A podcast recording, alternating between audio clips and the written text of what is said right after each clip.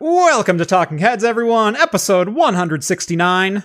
Nice. Yeah. Your once weekly live show for the latest in beer and tech news. I'm Jeff. I'm John. Welcome to the show, everyone. Thank you so much for joining us on this Wednesday night or in podcast form over on Anchor.fm or wherever your favorite podcasts are found.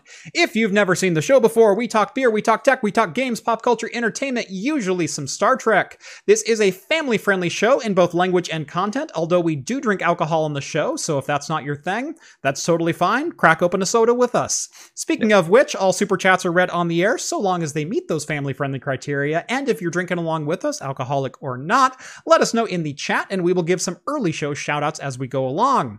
And speaking of chat, if you want to join the super secret chat and the even more super secret after party, Think about joining the Patreon or Floatplane. Links are both down in the video description. You'll get exclusive access to the Discord server where you can chat with myself, John, Rhett, Steve, all of the hosts from Talking Heads, and join the awesome community over there.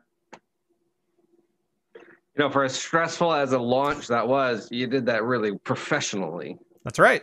I'm getting better and better. Yep. And yeah, I don't even think you forgot. Uh, no, yeah. I, don't didn't forget anything. I, I got No. the podcast in there. I got I got give us your drinks that you're having. I got family Yeah. friendly. I got I got everything. Yeah. It's like I'm on top of things. So so before we started the show, I know we're like 13 minutes late at this point. Uh, we I hit go live on or start streaming on OBS, and the YouTube Studio app has a little preview window that you see just in the like top corner of, of the screen, and then you have to hit go live on the YouTube Studio app. Um, it showed the preview that was being streamed, but it was literally like John was Kilroy. It was cropped this this high, and so you saw hops and brews and just John's eyes and nose just peeking out of the top of the frame. And so I'm looking at OBS and every setting that I can find. Yeah, it was that was basically going to be the show.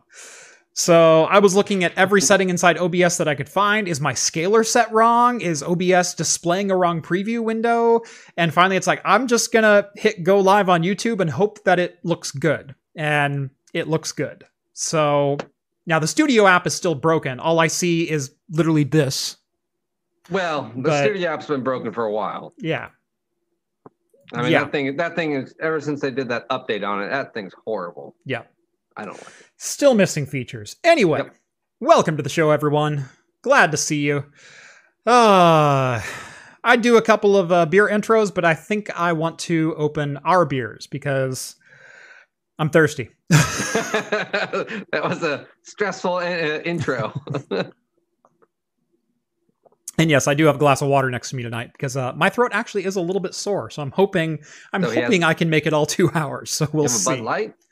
Uh, essentially, yes. Came out of the same tap. So Ah, yeah. Looks like it. need, need, to, need, need, need to clean those water lines. Yeah. uh, that's too hazy for Bud Light. Yeah. Yeah, it's got some body to it. Look at that. Oh. All right. Uh, John and I did talk before the show, and uh, we actually did coordinate uh, our drinks tonight. And so we're going to open two different variations of the same beer brewed a couple years apart. Yep. Uh, so John texted me and said, Hey, what are you drinking tonight? And I said, Well, I've got a, uh, a, a Russian River. And he goes, Oh, which one? And I said, I've got a supplication that I want to open. And he goes, I have two of those. Which one do you have? And I said, I have a 19. John goes, I think I have a 17. Hold on. And so uh, we're going to drink two different releases of Russian River Brewing's Supplication, which is an ale aged in Pinot Noir casks and uh, aged with cherries. And so they they put cherries into the into the mash, ferment it, and uh, and age it. yeah, And they age it for nine to 15 months. Yes. Uh, so these are very, very highly rated beers. Oh, yeah. Um, I got this one on clearance actually for fifteen dollars for twelve ounce to Oh, give you an no, idea of the I'm price. pretty sure I didn't pay that price for this. right, right. Like I got really lucky on this one. Uh, and uh, I, I went to a, a beer that does a little bit of cellaring, and they had one of these out, and they had it for fifteen bucks, and I went, "Yes, please." Uh, so we're gonna go open proper cork techniques here. I'm just gonna give that a little bit of a twist, not pointed it at my face, and uh, you gonna do the whole uh, Russian roulette thing, John, in in No. favor of I am not uh, doing. Hey, mine's got a little bit of mold on it. yeah. Look at that. Look at that. That's how old it is. That's how you know it was well aged. Yeah. I'm going, please, please, please. Uh-uh,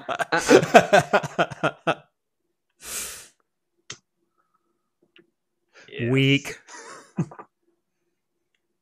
Ooh, wow. Yeah, I'm just having mine in a pint glass tonight. Oh, well, as soon as you said that, I was like, oh, I need a, I need proper glassware. Yep.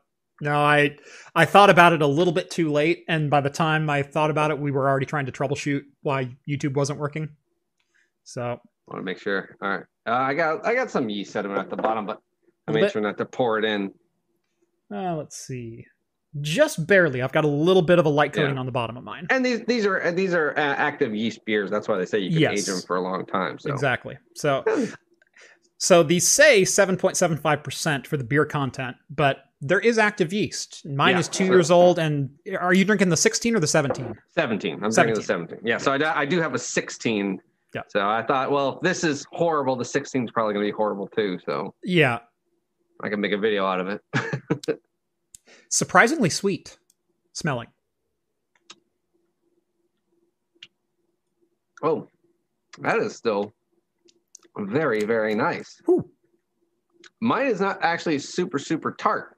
Mine's really tart. Tart. Mine's really Mine- tart. Oh, really? Yeah. Mine, mine's tart, but it's it's smooth. It's easy drinking. Like this is a very fine, uh, standard uh, sour or traditional sour, not standard, but traditional sour. And then there's a nice cherry finish on the back end that kind of sweetens it up. There's Yeah. actually a little bit of thinning in the middle, kind of a watery taste. Hmm. Yeah, uh, mine's got a pretty good, pretty good body to it still. Um, mine, I will say, is probably a little overcarbonated. It's it's way too bubbly for the style of beer that this is supposed to be. Um, No, this one's this one's really nice. It's it's bubbly, but it's not um not like a soda bubbly. You know, it just bubbles all over. mine's the place. soda bubbly. Yeah, Yeah, it's it's like This- it's like warm Seven Up bubbly. Yeah, this is Yeah. this is definitely not like that. It is bubbly as soon as it's on my mouth and or my lips, and then as soon as it gets in my mouth, it's it's like okay, this is a beer. No, mine tingles all the way back, Oh no, not all the way through. Uh, But like I said, it's still a mine's still a. It's not a real thick beer, but it's No. not it's not a you know light wine or something like that. It's it's got some body to it. And they're saying our colors are way off tonight. Uh, I think John looks fine. I think mine is actually coming out a little bit blue or pale, and that might have no. Act- I have yellow lights above me, which is weird. so, I think my camera white balance is just being thrown for a loop. So, tell you what, let's go that way. No, that made it worse. Although better skin tone. Ah, live color correction. Give it a little bit more contrast, and maybe drop the saturation a hair. There we go. Let's try that. Is everyone happy now? Good. oh, it's fine. well, also I think it, what it is is I have a very orangey background, Yeah. and you have a very uh, darker grayish Neutral, neutral. And so every all of my videos come out very orangey when you know Mhm. I white balance because there's brick and, and yellow wood. Mhm. and then I have yellow hair, and just like, oh, okay, bright everything. All right. Um honestly, I could use more cherry in this. Like Really? like Well- mine's not it's tart, but it's not super cherry. I would, I. I do really like a good sour cherry beer. Mhm. Um, I'm, I'm betting with mine though. I, I taste the cherry, but I'm betting with Mhm. mine. It probably ate most of whatever was sweetness in there. Yeah. It's, it's a hint of cherry. I do get more of a wine barrel aged. Lot more wine, I, yeah. I definitely get that, but I taste a fruit aspect, and because it's said, I would have probably said raspberry if no one told me. Um, yeah, I I I would agree with that. I would totally agree with that. Uh like like you said, I I get a lot of the Pinot. I Yeah. I, I know there's Pinot in here. oh yeah, I Um, totally get that. but uh yeah it, it's not a real strong cherry um or at least not a cherry that i'm actively recognizing because i mean you can do bordeaux bing you know there's so many different variations of cherries but Yeah, usually they're they- I still fairly recognizable this is fruity but it's not cherry y No, it's not cherry. I'm just wondering if they say what kind of chair. I'm trying to just scan. I don't see a. Uh, Yeah. uh, description of what cherry. Nope. Anyway, Anyways, uh, there was some. You actually did get a super chat earlier. oh, I did. I I missed that. Hold on. Uh, yes. Uh, Joshua, five dollars. Can you do a video on Nextcloud and Plex all on the same server, please, with Raid? Um, I've thought about doing stuff with Nextcloud before. Um, I've never really gotten around to it, although it's it may be on my radar here soon. Uh, I'm going through a little bit of a complete reconfiguration of how I'm running my own internal servers, uh, running my own home lab, uh, so stuff that I can tinker with just for the sake of the channel, um, as well as uh, I just brought on a part-time editor, uh, and so file transfer between two locations is now going to be uh, less of a thought experiment more of a necessity. So yes, uh, I will probably be experimenting with some Nextcloud stuff here pretty soon.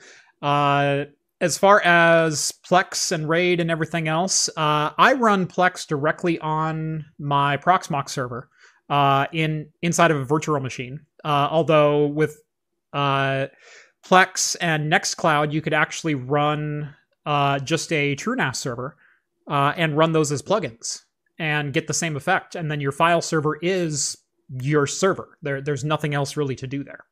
Uh, and I, I do have. It's quite old at this point, but I do have a uh, very old video on how to run Plex on on FreeNAS. Oh, but yeah. that was with the very old plugin system. But the steps are pretty much the same, even if the user interface is completely different.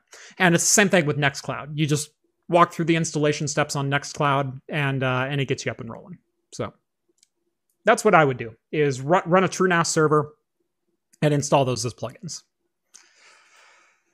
All right. Uh, yeah, there were a couple beer shout outs that I did want to get to because I saw a couple good ones go through. Uh, Emma's drinking a black IPA tonight. Black Eye, it's totally underrated style. It it, Oh. it really is. It, it, but then a lot of places do them bad, hmm and it's like, oh, Yeah. Yes, but no, I, I do appreciate a well done black IPA. I've had I've had a couple of them that are just dynamite. Uh, Saranac Legacy IPA 2.0, uh, 6.5 ABV and 60 IBU. That's from uh, Jay Bevrin, which is not Reverend, who's our one of our mods over there. yeah. Uh, although Reverend is right below him, cracking a plum s- plum sour Nova BA sour from Almanac. Oh, Almanac makes some really good sours too. They really do. Uh, let's see. Novella, Mo- uh, Mockery Brewing Company, uh, Rock the F on Forever. uh, double dry hopped IPA, 6.7%, Denver, Colorado. Excellent. Uh, John says I've had 169 times to practice the intro. So- it's amazing how often I still get it wrong, too, isn't it?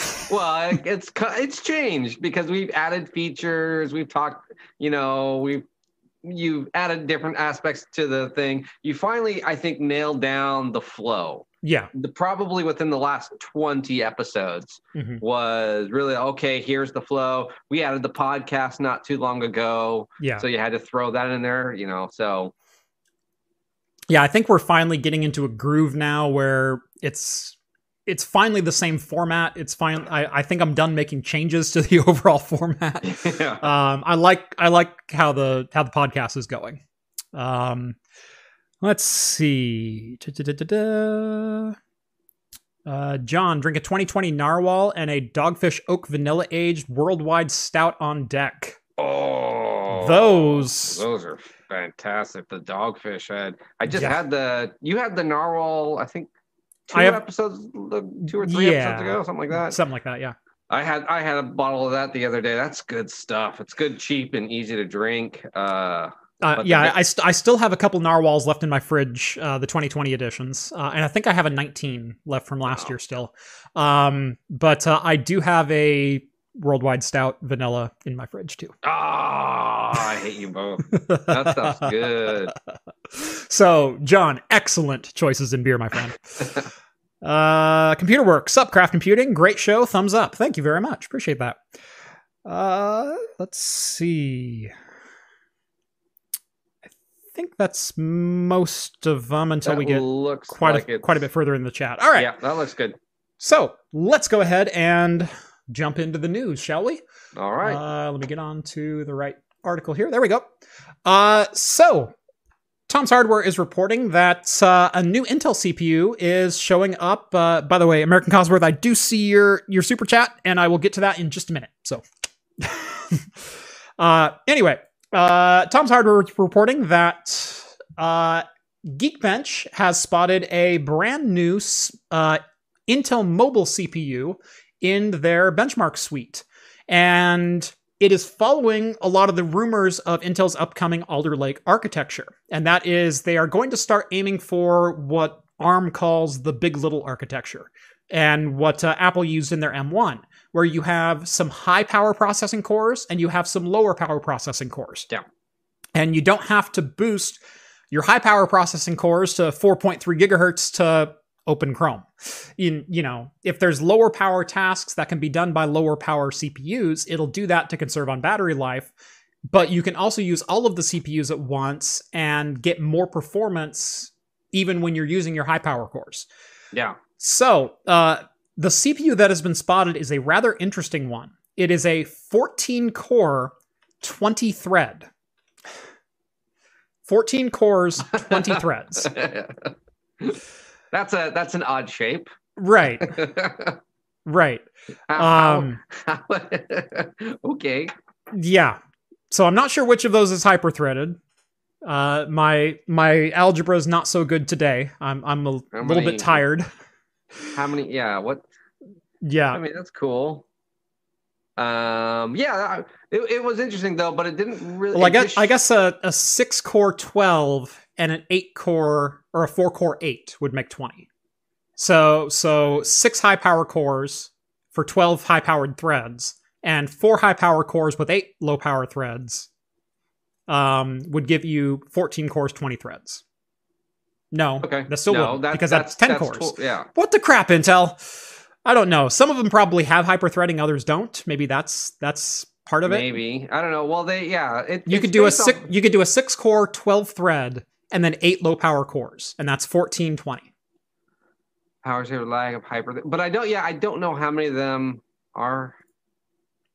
Yeah, there's no indi- there's no indication as to which cores are actually which performance level. Yeah. Um, because all we see is the end result. Um, and of course it's so small and doesn't scale, even better. Um, but uh, yeah, all we know is it's been spotted. Uh, Yeah. 14 cores, 20 threads, single processor, max boost frequency of 4.9 gigahertz. so it's definitely getting after it. Yeah, 4.09. Yeah. 4.69. Oh So- God, yeah, so that's just hard. Yeah, that's hard to see. 4.7. Yeah, 4.7. Yeah, 4.7. Oh. Um. So yeah. Uh. Again, With doing big- the doing the quick numbers in my head, I think it's a six core, twelve threaded high power, and an eight core low power, because that would get you fourteen and twenty. That's my guess. But still, as far as power, I mean, it looks cool at, at a max frequency of overclocking this thing for a little chip. Mhm. But as far as power consumption, I'm betting this thing's going to be uh, drawing in nothing. Yeah. Uh. Well, in the low power threads, absolutely. Yeah, Um, and, and that'll save you a lot in battery power too, and um, should also help with even performance, like you were saying with Chrome opening and just menial tasks. right. You're not overclocking things, so multi uh, tasking should be better technically. Yes. Um. And I will say, I've been using the the new MacBook Pro M1 for two months now. Uh. And not that this is apples and apples comparisons, haha.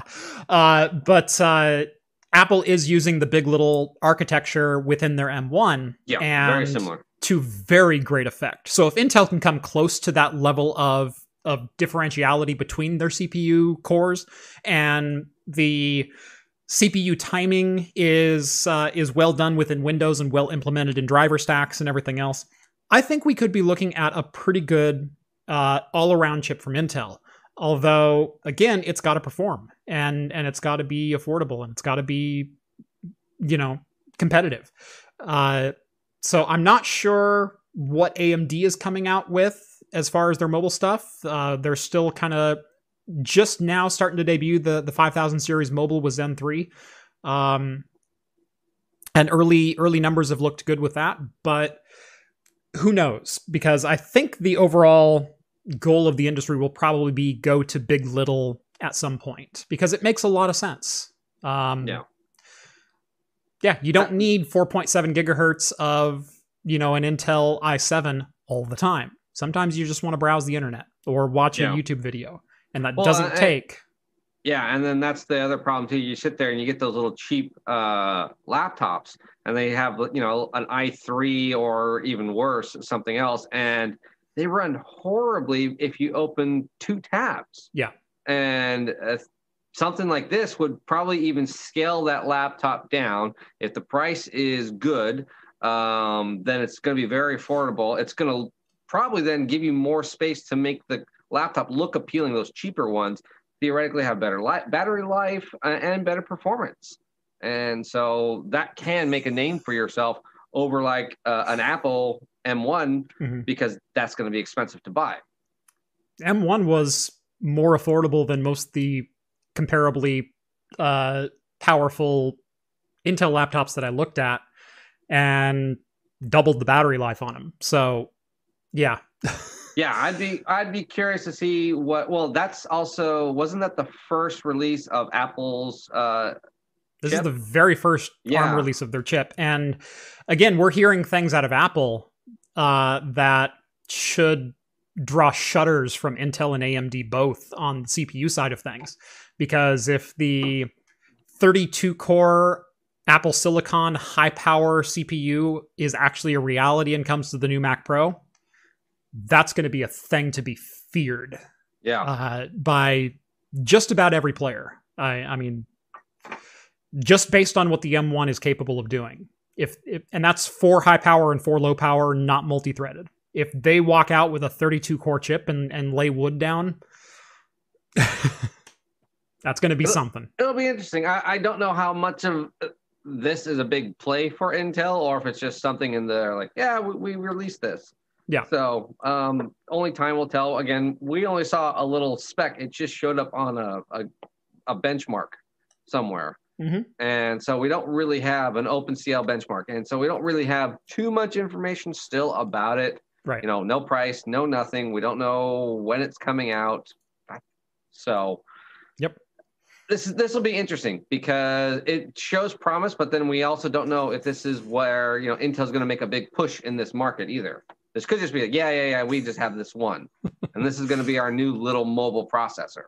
GI Pilot, could Intel just bring Intel Xeon Phi coprocessor architecture to desktop boards? Yeah, let's get like 68 CPU cores at one gigahertz into a uh, in, into a laptop. Uh, anyway, we've got some super chats to get to. American Cosworth, uh, Jellyfin is better than Plex. Android Auto support. Uh, actually, Plex has Android Auto support, although there's limitations within Android Auto that make that a little bit difficult to use if you don't use the voice search.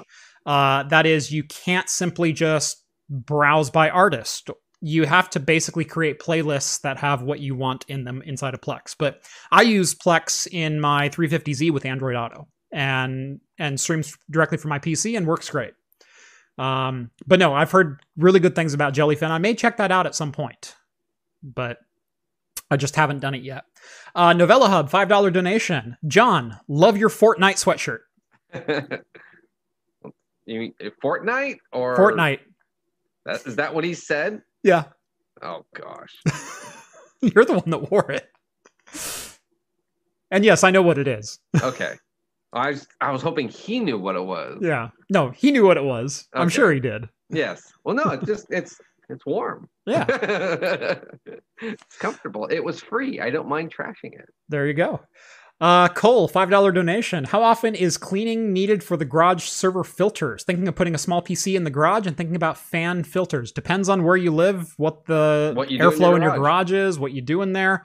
Um, my garage is mostly for storage, although we do let the dogs out the back door that's sitting right by my server rack. Um, and so there's a fair amount of dust that comes in and out. Um, I blow them out probably once every two to three months, just as I notice it getting a little dirty. Um, but uh, Yeah, you doing It- a lot of like it's not terrible. sawing in there. I don't. Uh, I uh, if I have to use tools, they all go out into the driveway. I I don't do anything inside the garage.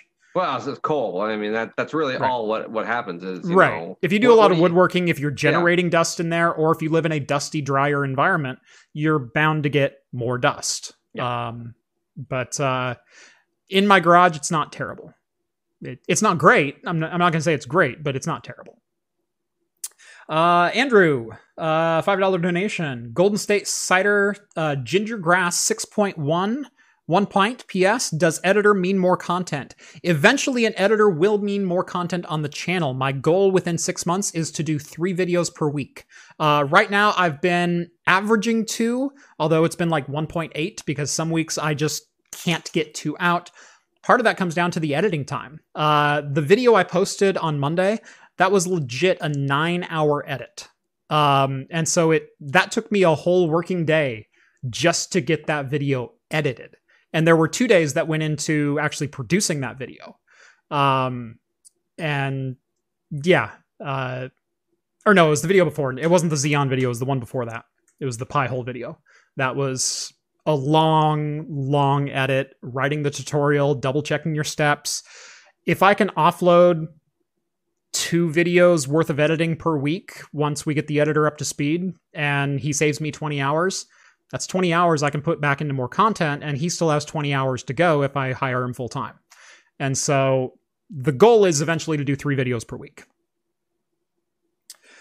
Um, so yes, it will eventually mean more content, but it's going to take a little while to get there still. Yeah. Uh, let's see. Uh, Denver. Uh, I've ran into an issue with my M1 Mini, not as fast in Handbrake H265 encode as AMD 4750U. Also uses about 25% more power than AMD, 26 watt versus 33 watt. Um, the 4750 is going to have an advantage in H264 because it has more compute threads. It has more threads to offload that to if you're doing software based encoding. Um, which most of the time, if you're using Handbrake, it's software based encoding. Um, I will say against an eight threaded CPU, it'll probably thrash just about everything that's on there. Um, the the point was the power to battery life to everything else ratio in the MacBook M1 is one of the best that we've ever seen in the mobile space. Not saying there's not more powerful CPUs out there, but there are few that are as efficient at the tasks that it does. Uh, five dollar donation. Techno Tim, how's it going? What's up, buddy? How you doing? um, and I got one more donation, but of Big course, big. big big. Uh, four ninety nine. Fortnite for life. Hops and brews. John's a big Fortnite fan. I'm a huge Fortnite fan. Yep. Find me on there. Hops and brews. Twitch.com slash hops and brews. That's right. there's gonna be so many people searching for that, at least right now. At least there's gonna be about five or six people. hmm Five or six people are like, oh, does he actually have a Twitch channel? You should. and then and then Big B's like, dude, why don't you play with Jason? We were like playing Mario Kart all the time. yeah. Uh, let's see. I actually was playing Mario Kart earlier today. I found my wife's uh, Game Boy Micro, Oh yeah? and so I was playing uh, Mario Kart uh, Original? uh, Super Circuit. Okay. The GBA version. Yeah. So yeah, that was fun. um, I'm uh, getting my old 3DS set up for my daughter to start playing it because she she was interested in playing some Mario games and whatnot. And it's like, well, I've I've got a couple 3DSs around. I've got a 3DS XL and I've got my 3DS XL, which is the new 3DS. Uh, I'm like, you can use the old one. That'd be totally fine. yeah. I've only got like nine Game Boys. You can see I dug into my storage because I don't know if you can see that above me. Oh yes. dug those out of storage.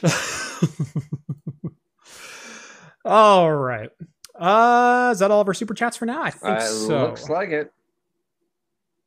All right. Yes. And that basically took up the amount of time of one other article. awesome. So let's Uh, go on to the next one, which is kind of leads into what you were talking about, the M1 Mac Mini. Yep. Uh, so uh, this was Amazon, right? Yes, it was AWS.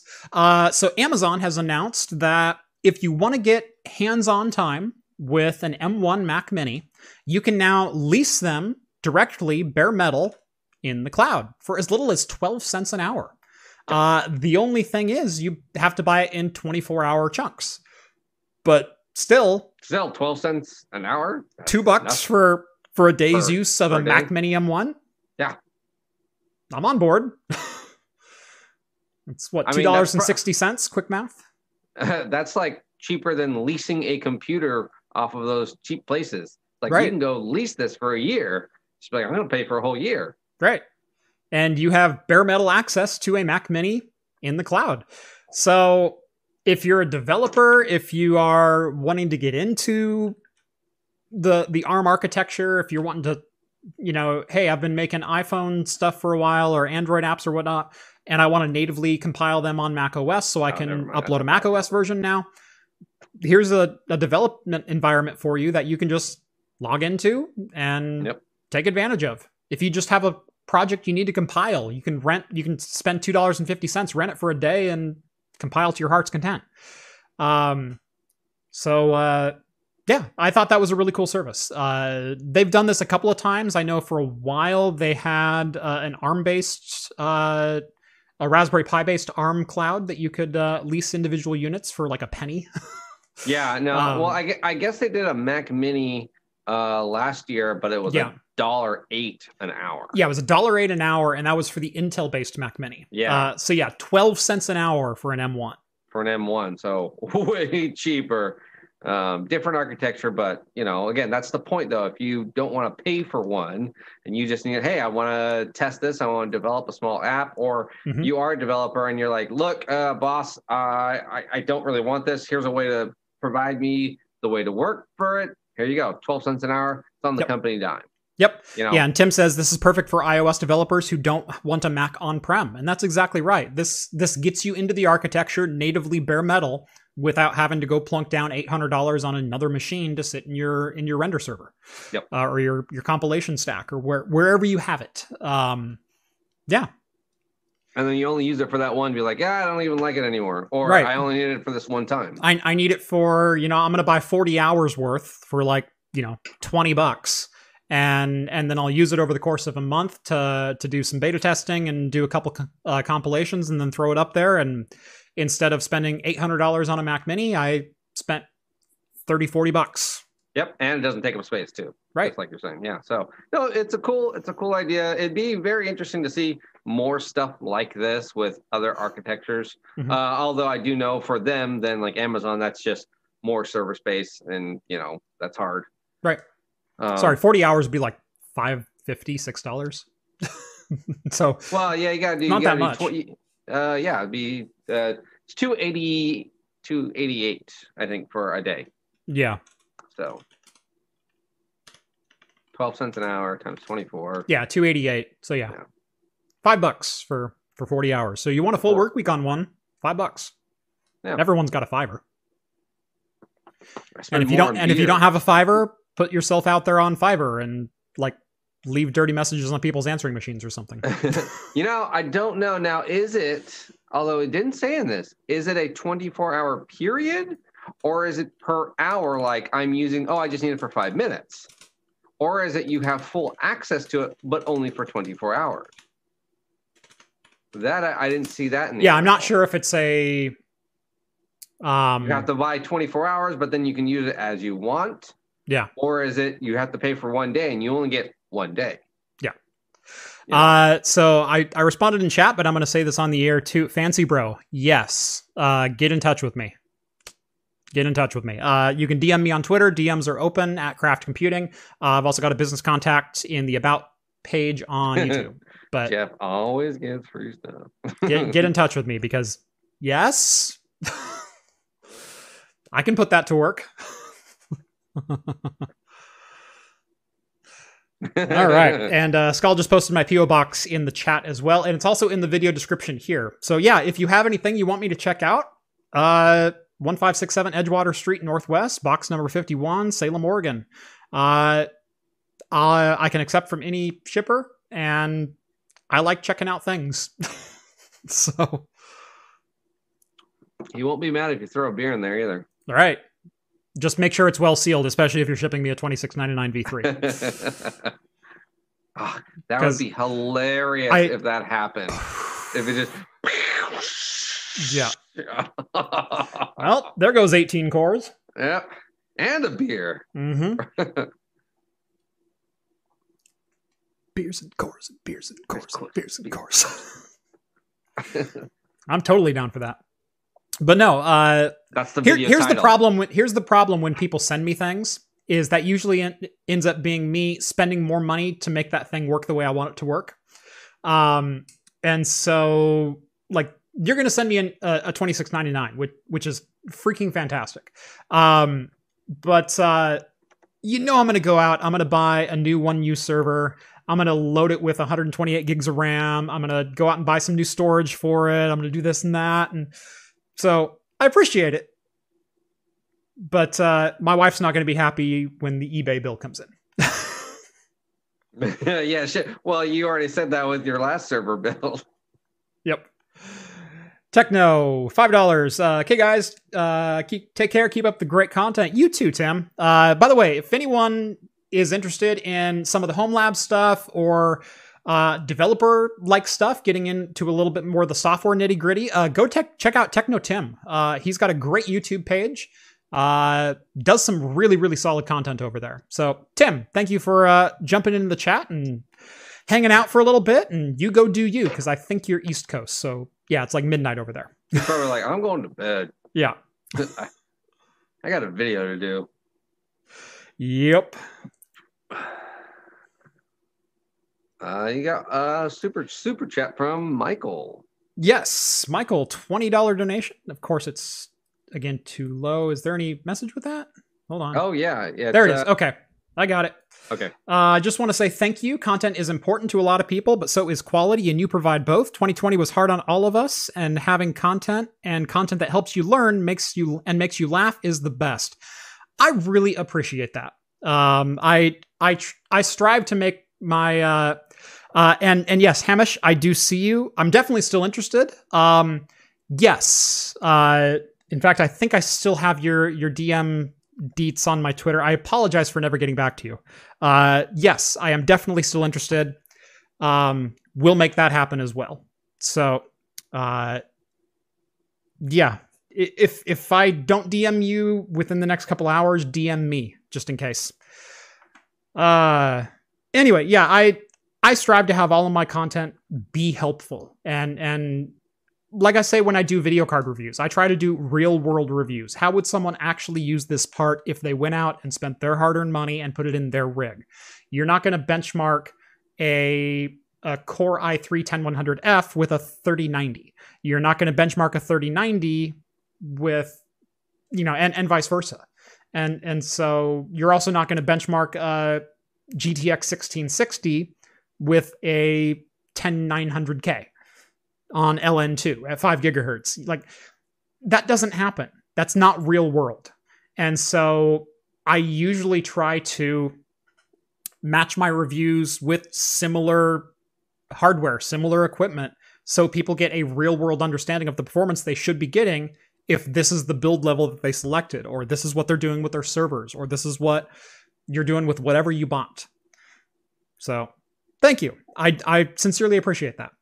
Uh, American Cosworth, five dollars. I want to see the E E5 2699 V3 game. Actually, I'm really curious to that as well because it is an 18 core 36 thread.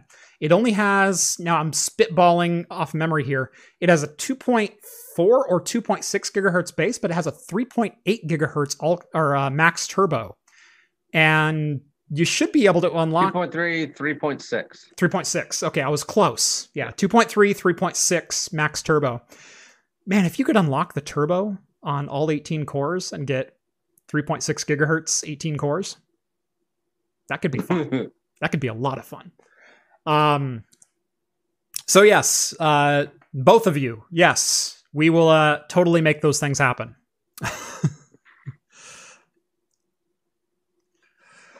Huh. now you guys all got me all hot and bothered.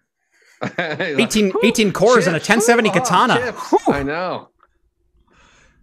Jeff's gonna need to borrow one of my swords for that video. Assuming I'm not going to open the box with a bat'leth. Well, I'm just saying the name itself. Yeah. That's true. I might I might need a katana for that ep- that episode. Just gonna put like a you'll like bow to the chip and everything. You'll put Uh, let's see. Matt, $5 donation. Jeff, check out the Gigabyte R180 F34. $75 for a 1U dual 2011 V3 with lots of I.O. Just got three for a Proxmox cluster per your vid. Keep up the great work. 75 for a 1U. That's an insanely good deal. Um, in fact, I'm to eBay that on the spot. He was just talking about his wife and him spending money, and he's like, uh, 75 bucks. I can't. This is literally like how I do beer. it's like, yeah, yeah, okay, there we go. I have a problem. I can admit that. Okay. um. So hold on, everyone. Hold on. We can literally see the screen elevating your, your face. We know when it changes, and you're like, It- it's oh. lighting up my eyes. Ooh, that's the PayPal login screen. Novella says, "Do we need to contact the producer, Jeff?" uh. Somehow this part gets edited out. I don't know. Okay, shorten the link, copy. Uh going into the chat right now is an affiliate for for said server. Uh it is $80 buy it now with $30 shipping shipped continental US. Yeah. There you go. It's now in the chat. Um which is really scary cuz that's literally about the price that I spent on the Dual 2011-0 the Zeus servers that I bought. And those don't have nearly the IO or the storage capability. So that's a freaking good deal. Um let's see. Uh as far as the 26.99, can you get me another one? I'll, I'll buy another one from you. You said you had 10 extra. I I want 36 cores and 72 threads cuz that could that just sounds like fun. All right. Hey. I'm done begging for things. Um, I think we spent like the past 40 minutes of you begging. I know. You weren't begging, it was more of just people giving you stuff. Yeah. Yeah. Uh, and then Denver, uh, I have an old Supermicro X8 DTT. Uh, can send it with dual CPU, some FB DIMMs, and a power supply. Uh, it's a dual 1366 board that is only as tall as an ITX board. Um, hit me up. I I don't know that I I'm going to say yes to that immediately because I don't know that I have a use for it immediately. But I know somewhere I have a pair of X5690s, so I I do have the best CPUs available for that platform. Um, and no, the 5675 is not faster because you can't overclock them in a server board. So the 5690 is the way to go. Uh, uh, yeah. So uh, let me think about that one because at this point, I, I'm also of the opinion that 1366 is getting really long in the tooth, especially because it only scales up to eight threads or or 12 threads, six cores, which is why all of my builds have been 2011. I know it's only one generation newer, but you can scale those up to 8, 10, 12 cores, 20, 24 threads. You can get a much more dense server with better power efficiency than than a essentially an X58 base, Westmere Nehalem base. Um, so yeah, scalpers suck. I think we all agree. All right, uh, John, we have a little bit of beer news. We do have a little bit of beer news now. During this time, I'm I'm sure some of us and a lot of us have probably uh, ordered some food to be delivered to our house um, via uh, some you know driving company, whatever. And one of them probably was Uber Eats. Mhm. Uh, very popular, uh, very famous, and one special thing that is coming to Uber Eats is now coming soon. You can now get your beer or whiskey delivered to you Yes. Uber Eats. Yes. Now, Oregon has had legalized alcohol delivery since before the pandemic. It Yeah. wasn't really popular. Uh, you couldn't get cocktails to go, but they've since legalized that. Uh, but uh, yeah, we could get beer to go. We could get not like in a sippy cup, but you could get pints get delivered pints, to your and you- door. You, you could literally, yeah, you do that. You can literally go there and just go to the bar and say, "Here's an empty can, fill it for me." Right. Yeah.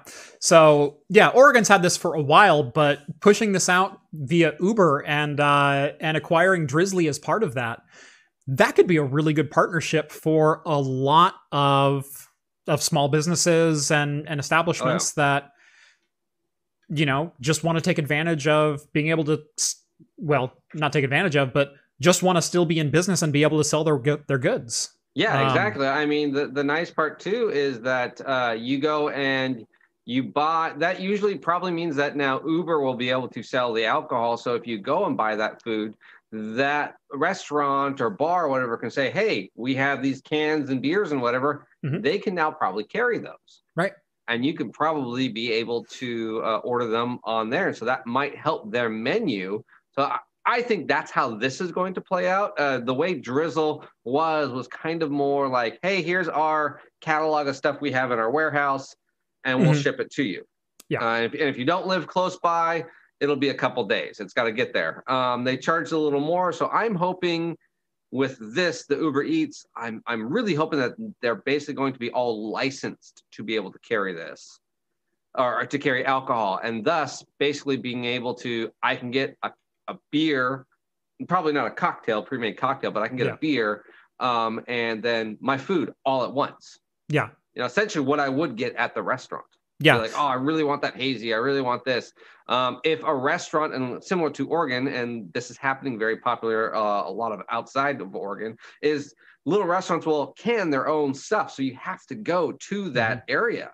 You have to go to that restaurant. You have to go to that uh, brewery or bar or we have a lot of those over on the coast uh, Yeah. there, there's a lot of small like like macro brews I, I would like to call them over on the oregon coast that the only place you can buy that beer and the only place it exists is in that brewery. Exactly. um, we, we have a dozen or more of those that dot up and down the oregon coast and uh, that's where you have to get that beer. And so they've started since canning their beers uh, but they've had no distribution network because they're not hooked up with distributors. They're they're not able to you know until recently they haven't been able to just drive the beer to your doorstep um yeah. so yeah So th- this this could be ha- a huge boon to help keep businesses like that afloat Yeah, exactly, and and nationwide too. So, or it says uh, 1,400 cities right available right now. yeah So, uh, with hopefully it'll expand. So, I thought that was that that was pretty cool. American Cosworth, $2 donation. Why you hate my wallet, Jeff? New server for new house. Hey, it wasn't me who suggested that one, but holy crap, that's a good price. And you know what sucks is I'm going to end up buying that server and Rails to go with it. So, yeah. Why do you people do this to me? so I know no one's going to do this, but I I found it kind of humorous. That's why I put this article up. I found it very humorous. So Miller Lite is offering everyone a free beer this Sunday, and it's a well, I should say first five thousand entries. Yeah. Um, and they're kind of promoting, trying to say, hey, look, um, what is it? Uh, it was Miller High, Miller Lite, but uh, they're they're competing against Michelob Ultra. So Michelob Ultra is the lowest calorie uh, domestic beer out there of uh, the light beers. It's 95 calories. Instead of Miller- 97 like and- most of the others. Yeah, well, they're like I think like 99 or 100. Yeah. Uh, but Miller Lite, Miller Lite is 96, and that's Mm-hmm. not actually a very common thing. And so they have come up with a way for they will give you a free beer, and they will make you lose one calorie by typing out a 836 long character URL manually, and that's how you enter. Yep. So yeah, the the uh, URL is going to be displayed during the Super Bowl, during the big game. Sorry, I can't legally say Super Bowl. I can say Superb Owl. So so during the Superb Owl that everyone will be watching, uh, uh, Miller Lite will post this 836 character URL, and if you're one of the first 5,000 people, you will get a free beer. Yes, you'll get and and burn one calorie typing that URL. Yep. Uh, although what they fail to realize is in that same amount of time, I'm going to get a hold of my programmer brother-in-law and have him engineer a uh, uh, camera to text URL generator. Well, And- well see, see, so they, they actually already did release the URL. Oh, okay. And, and they actually state that in the URL. so if you play the video Yeah. and just mute it, the whole video is the URL. That's funny. Okay. And so that and they'll, they'll sit there and say, I'm sure someone has a video to text. There it is. And so that's the URL. I didn't click on the video. Oh yeah, oh, it's fantastic. And so How are how are they getting around the 255 character limit on their Windows server? Because you know domestic beer probably hosts servers on Windows. So yeah, so you have to type that whole thing out. so you have till Sunday to to scrape that. Yeah. Although I don't think again anyone watching this is going to scrape it for a Miller Some Lite. technology that exists that could But I thought it was quite hilarious. Uh, we're aware that there bounds to be some which case you could technology that exists that could transcribe a photo back into highlightable text, in which case you could cheat and copy paste this URL. But we're going to trust you because good relationships are built on trust. So once again, please type this URL on February 7th because this is a stunt designed to. So okay, that's like, pretty good. yeah. That that's the only reason I posted this. Like this is this is pretty funny actually. Yeah, that's that's a good one. Yeah. Um, I found this one. Right up your alley. Yes. Uh so who here likes scotch? Right? Uh I don't know that well, some people don't like scotch, but Yeah. a lot of whiskey drinkers like scotch. You like Islay scotches, peated scotches, Highland scotches, whatever. Um there was a bottle that was sold earlier this week on January 29th uh, of Glen Grant single malt whiskey. Glen Grant Distillery.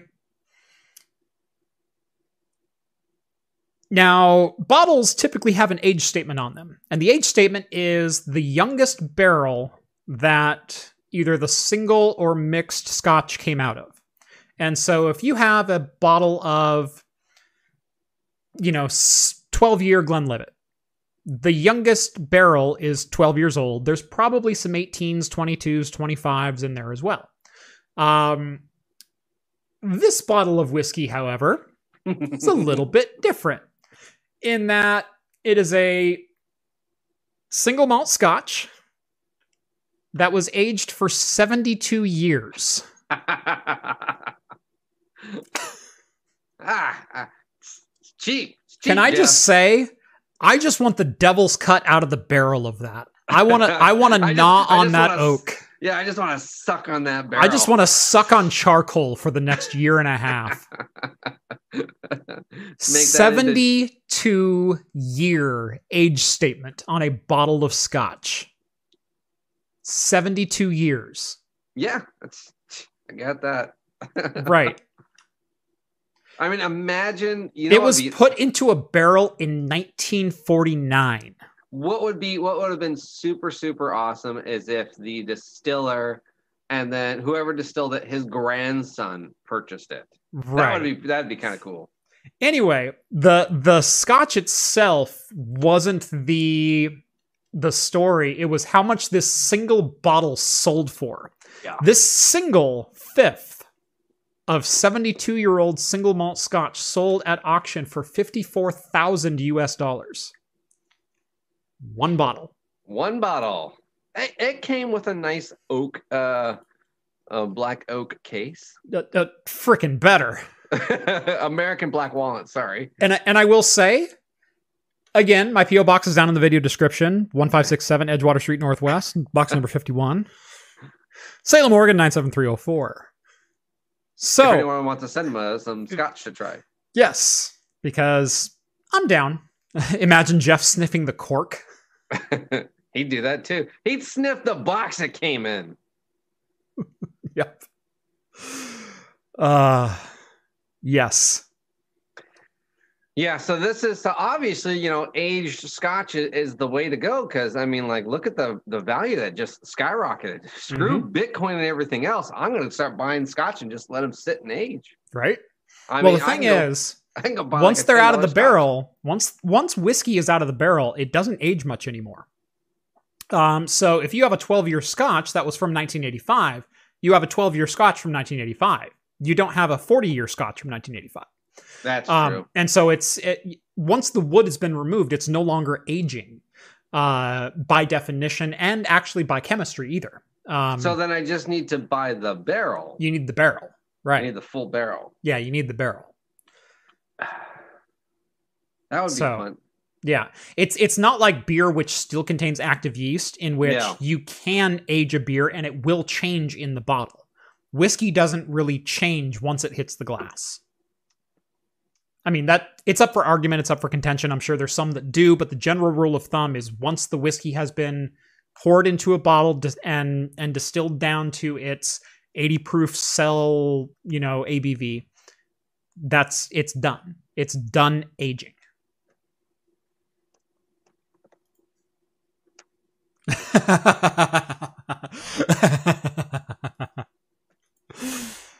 uh, thank you, Drake. That was good. Craft computing sniffing the cork. It's the Deadpool going.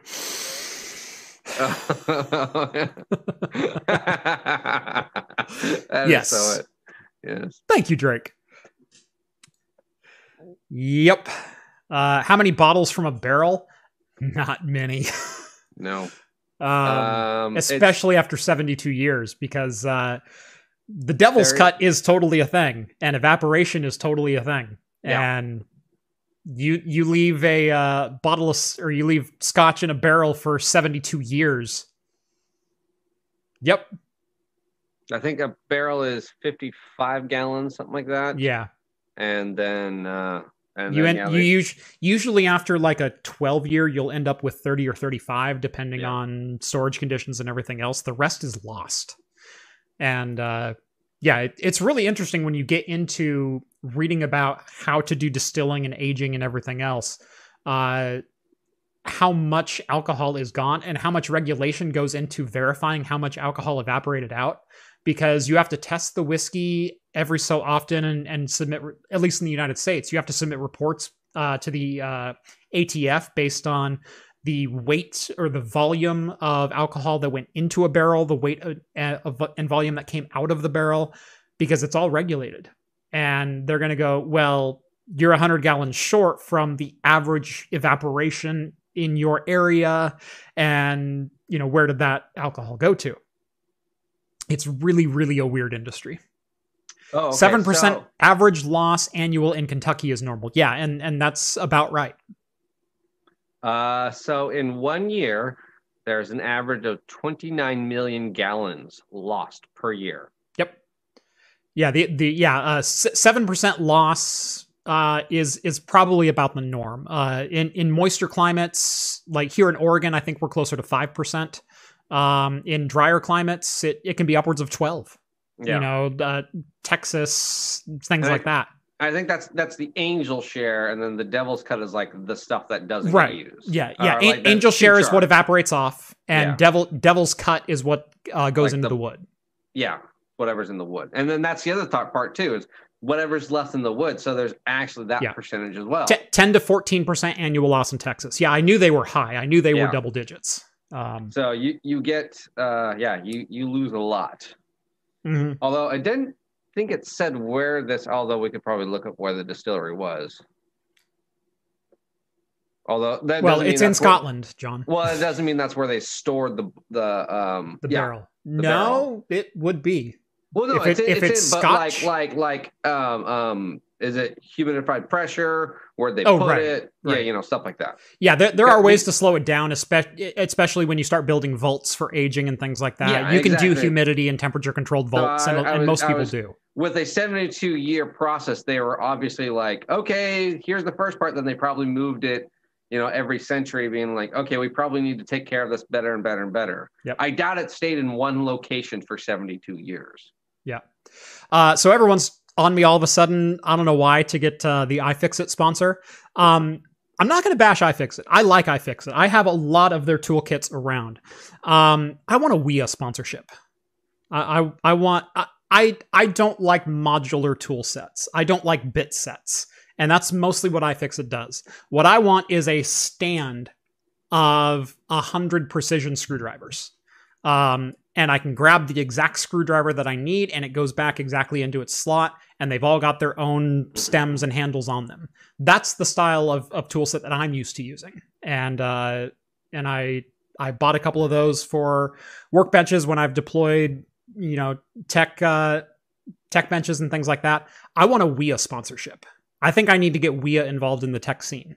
So that's what I want. So everyone tweet out at Wiha right now because freaking crap, I want some of their gear. Yeah. Again, not to bash iFixit. I love their stuff. I have quite a few of their kits. Yeah, I have their basic and they're kit. wonderful. Yeah. Um, nice. I, I have uh, I have one of their larger driver kits, and and it's it's amazingly well built. But the modular and bit based kits, I just don't agree with. Eventually, I lose bits. I, I do everything else. Whereas with a screwdriver stand of like precision screwdrivers and standard screwdrivers and your Torx drivers and everything else, at the end of your workday, you can visually verify that all the handles are still there. And and so for my brain, that works a lot better. Well, I guess so. With the other kit, though, you can buy extenders, and that's the thing with bits is you Mhm. can buy stuff like that. Whereas yours is like you may have the right size, Mhm. but it's not deep enough. Right. You know, that's the only downside. And then you're like, oh, now I got to buy three different types of the exact same size. Um, I guess I can see the downside, but I do see your point of Right. because I've lost bits all the time. It's like it, it always seems once you lose one, you're like, I don't care about this kit. I don't care about the set anymore. I don't care Right. about set because I, I lost one. And it's like, ah, just yeah, whatever, whatever, whatever. So I, I see both sides of it. Emma, phrasing. Boom. Check the chat, John. It's there. what?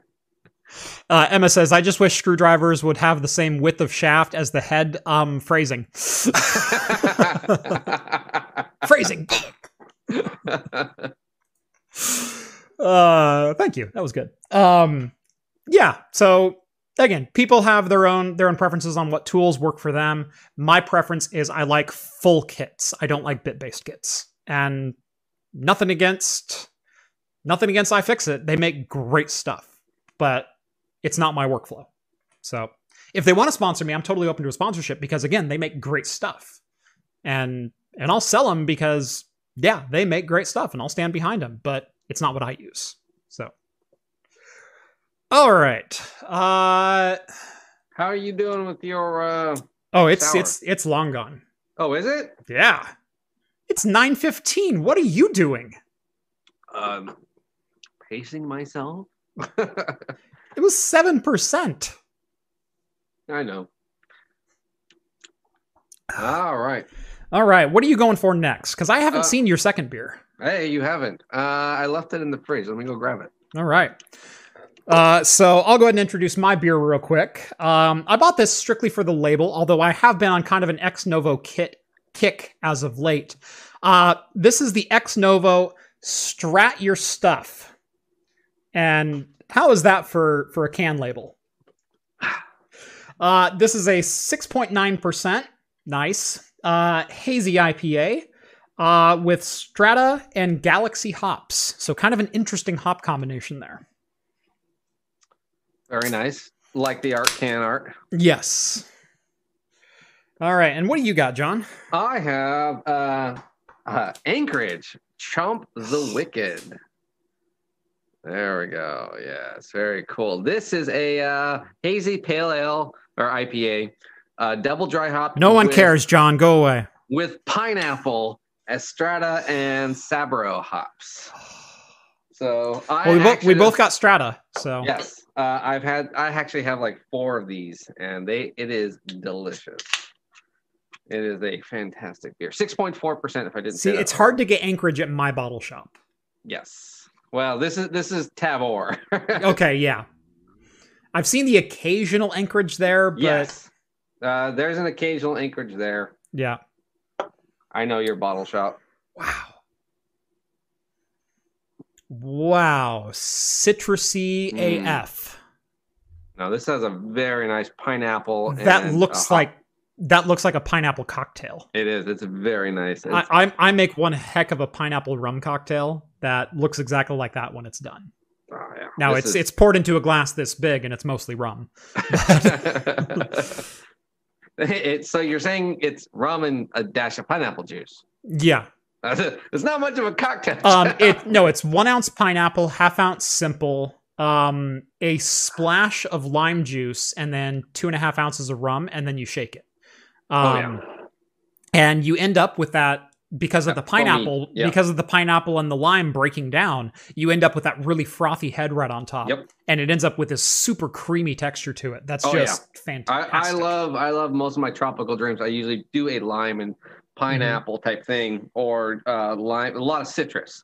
Mhm. And yeah, I do shake it really, really hard to get that frothiness. You just like uh, lime and coconut or lime and pineapple. yeah And um, so we're just basically giving away all of our cocktails for next month. Yeah, exactly. By the way, March is cocktail month. So if you're interested in cocktails, it will be nothing but cocktails during the month of March here on Craft Computing. Uh, both talking heads and in the standard weekly shows, episodes, I guess you would call them. Um, Uh, now, didn't you say? Uh, now, I don't know if this is confirmed, so if Mhm. I'm wrong, I'm, I apologize. But weren't you going to try to do even a, uh cocktail recipe for special uh, viewership, Yes. special members only? Yeah, I'm going to be doing some cocktail themed uh, viewer only videos uh, or premium, uh, Premium, videos premium, uh, for the premium uh, Patreon and Floatplane members. Uh, those are $4 on Patreon and $5 on Floatplane. The reason it's $5 on Floatplane is Floatplane videos are 100% ad free. Uh, beyond that, you get the same perks on either platform. Uh, links are down in the video description if you're interested in jumping onto one of those. Uh, minimum donation of $1 on Patreon gets you onto the Discord, $2 on Floatplane. Also, Floatplane has has some costs behind the scenes, and and so it's just a more expensive platform to be on. But I added an extra benefit because it costs you guys more. So Yeah. that's the price difference. But uh, I usually aim for one to two premium videos per month. Uh, in February, I do have one coming up, uh, and uh, they're usually about 20, 30 minutes. Uh, the last couple have been.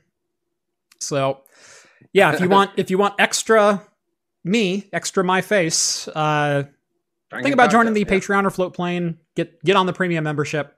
It's totally worth it. It's fun. This is this is Jeff making a cocktail. Here's my rum.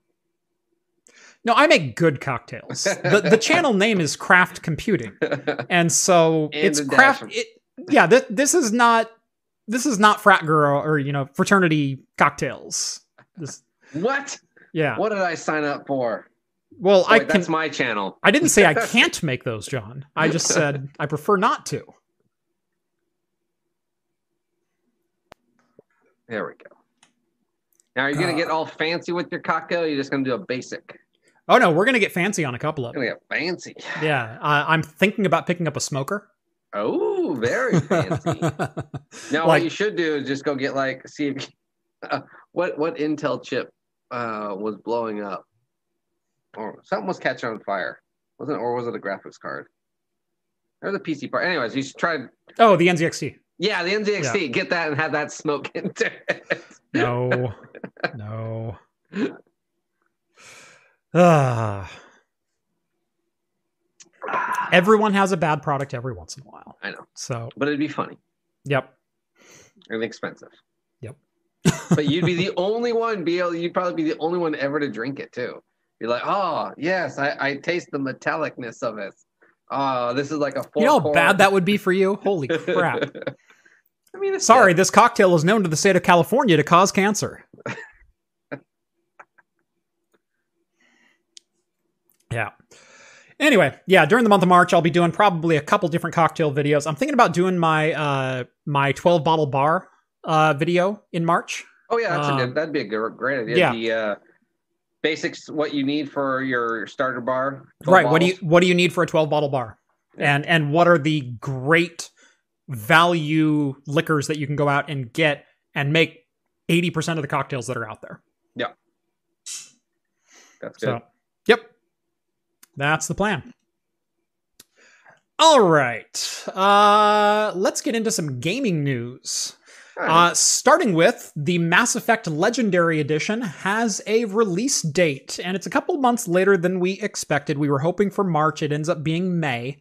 Uh, but this was May 21st or 14th or something like that.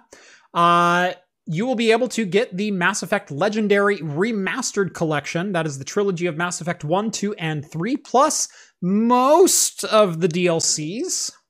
Eh, there, that's the catch. Therein, therein lies the rub. Apparently, BioWare uh, is unable to recreate the DLC from Mass Effect 1 because of data corruption when they were pulling the backups.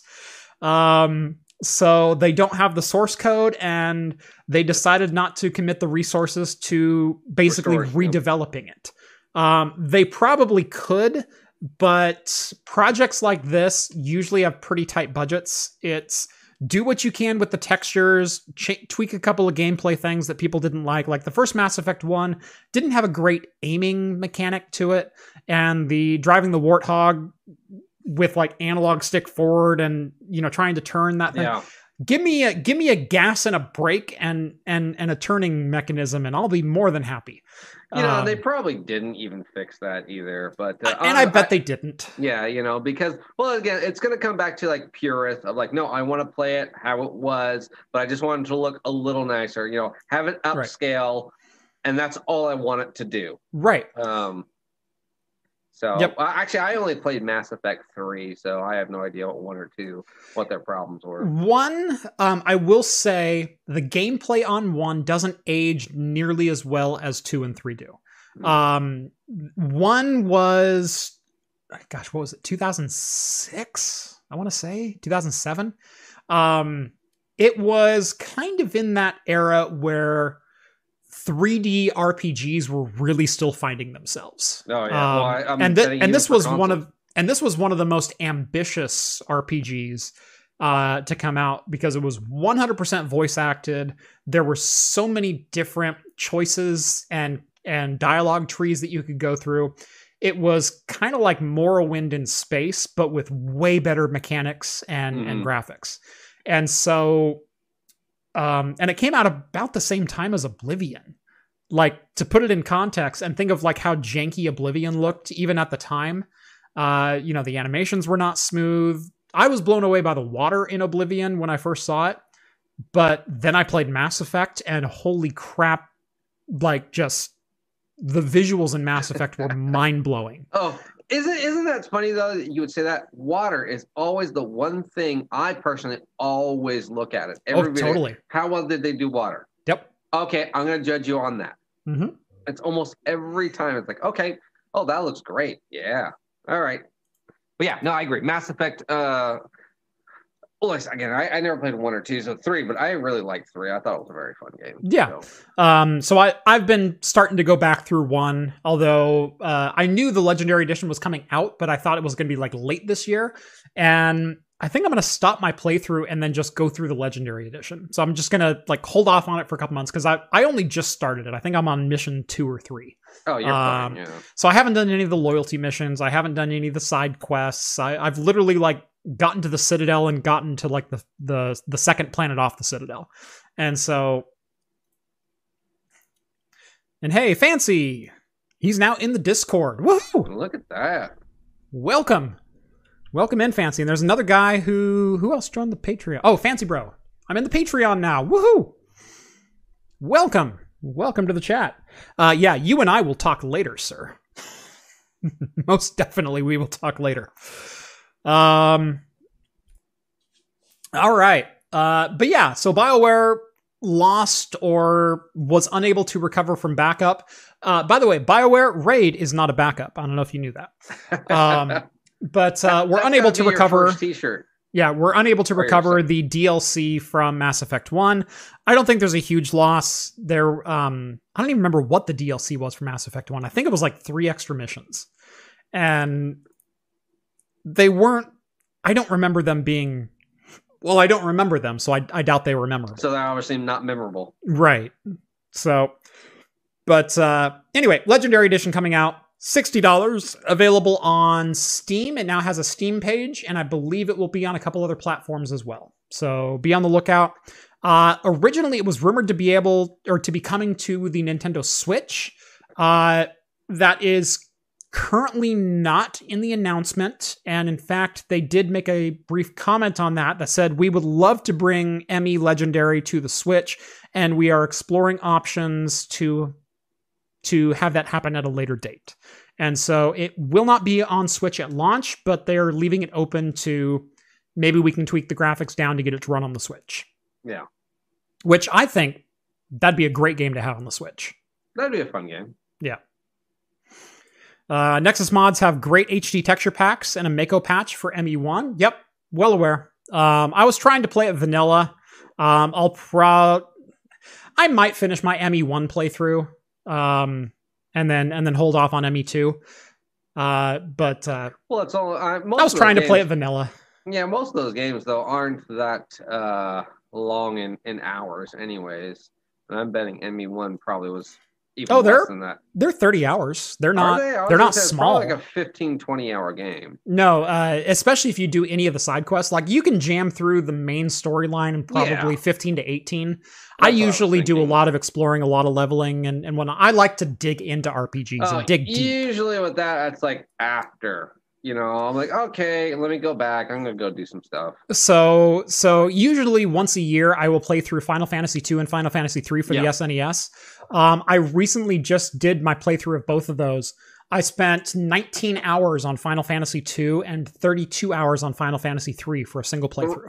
Three is actually pretty big for its day. It really it's, is. It's a big game, especially if you're like, I'm gonna get everyone up there. Uh, Did Mhm. you use the forest and like turn them into the? I got? I got every playable character. I saved every playable character Yeah. until the very end. Um, I had pretty much every everyone maxed as far as levels. Like I grinded on that game, and uh, had uh, I didn't quite max out. Uh, who was that? Mao or Grog or God? What was Oh. the the the wild kid? Oh yeah, yeah, yeah. The the the Yeah. tiger, whatever. Mao. Yeah. yeah, whatever his Um, name was. Yeah, I. Gosh, what I'm drawing a blank. But yeah, um, I, I, didn't. a girl, isn't it? No, it's it's a boy. Uh, but uh, he's the wild kid that was raised by wolves, kind of thing. And Yeah. if you uh, if you walk around his continent, he can leave the party for a while and then come back with new skills. Um, I didn't grind on his character a lot. he Um, wasn't that good. he really wasn't, and and uh, nor did I do. Gosh, what is the the the wizard girl? Uh, the the the young girl, the the girl who Oh, draws. Yeah, yeah, I know who you're talking about. the the Um, thing with her attacks is she draws the enemy you're attacking and then that's the and throws their attack back at them. But the thing is, if they're a fire monster, you end up shooting fire at them because that's what they attack with. But they're either immune to fire or, Or they, they get, get healed by it. yeah. And so, like half of her attack is moot in the first place, if it's even a if it's even like done, because sometimes you can not draw it properly. Yeah. or can fail and and so she's a great mage but she's horrible at like her main Attack. Yeah, Attack. for some reason I think I kept using her for like healing. yeah Um, but uh, no, I remember that game, that particular Final Fantasy being like just so huge when I first played it. and the on story is freaking the amazing The story is amazing, but it was so different. Of like, I get to choose all these different characters. Where two was like, you have this hand selection. right You know, there's like no two char- is these are the characters in your these party are the right now characters you get, and then the only time you ever get the change is one leaves or one dies yeah you know, and uh, where eight is like, I got my flying ship, and they're all hanging out in that little casino rest area, and then you go and build your party. Right That was amazing. and and split your party into three groups and Yeah. use them simultaneously exploring this mine and and some of the some factions of the party will encounter enemies and difficulties that others won't and so you, don't know until that party goes out there. It's like man i really wish i had celeste over on this party because Oh, she would have dominated. And the right now i'm just getting my butt kicked. The amount of thought I think into that game, like there could be a documentary on just how they thought about developing that game. Would be a fantastic thing to listen to or watch. yeah. Gau and Relm. Thank you. Yeah yep no I, I i literally just did the playthrough but i was drawing a blank on both of their names Yeah. Like I know Locke, I know Celeste, I know Terra, I know Edgar, I know you know it's like I know the characters. I, I know them very well. I play them once a year, but you can tell I don't like those two characters. Um. Yeah. Anyway, uh, Google less and less confidence in Stadia and none more evident than their announcement uh yesterday or Monday or something like that that they are shutting down their internal game studio. So they will no longer be developing first-party games for Google Stadia. Uh, in fact, they're going to rely on third-party integration, which is Yeah. usually the first sign of a project that is Gonna- fluttering to its death. Yeah. I mean, I really, really like this idea. It because what it stayed is only what two years it was announced ago and one year implemented, something like that. Mhm. maybe a year and a half. Um, where you would have thought too, like this past year, this was the thing to do. You know, uh, you didn't have a big gaming PC, and you're like, I want to play all these, you know, AAA games. I don't have the power to do that. I can go and get Stadia and, and play them. And Yep. no one did it. And the only way it really, really worked is you had to have a really good, solid connection Right. Now, not necessarily the you know lower end games. Yeah, it's fine. But you wanted to play those AAA titles. Yeah, you, you kind of needed those bigger connections. And Google has that uh, mindset of if it's not a diamond right away, Right. we're, It's not worth investing in anymore. Yeah, throw you away. I, Yeah. I, you need to be viral day one. Yep. Yeah, and and and I said this of streaming gaming in general when Stadia launched. We talked about the Stadia launch on on this podcast. Yeah. Uh, that the vast majority of anyone outside of a major metro area is not ready for game streaming. It won't work. And so, sure, if you live in downtown Portland and have a, uh, you know, a, a handoff site, you know, within 20 miles of your house, and you have gigabit fiber coming in with, you know, six milliseconds of latency from the main handoff, you're going to be doing all right. Stadia is probably a freaking awesome deal for you. If you live, you know, south of Portland or or in, you know, Where even even even out towards the suburbs or or where John lives or where I used to live, Mhm. my millisecond or my my latency was like 30 plus milliseconds just to get to the handoff point, let alone to get elsewhere online. And I had good internet. I had gigabit in- Ethernet Yep. or gigabit internet, but with often 30 millisecond times for any kind of transport. Um, so yeah, uh, I I knew right off that Stadia was probably not going to do well unless they can really market it to large metropolitan areas with good infrastructure.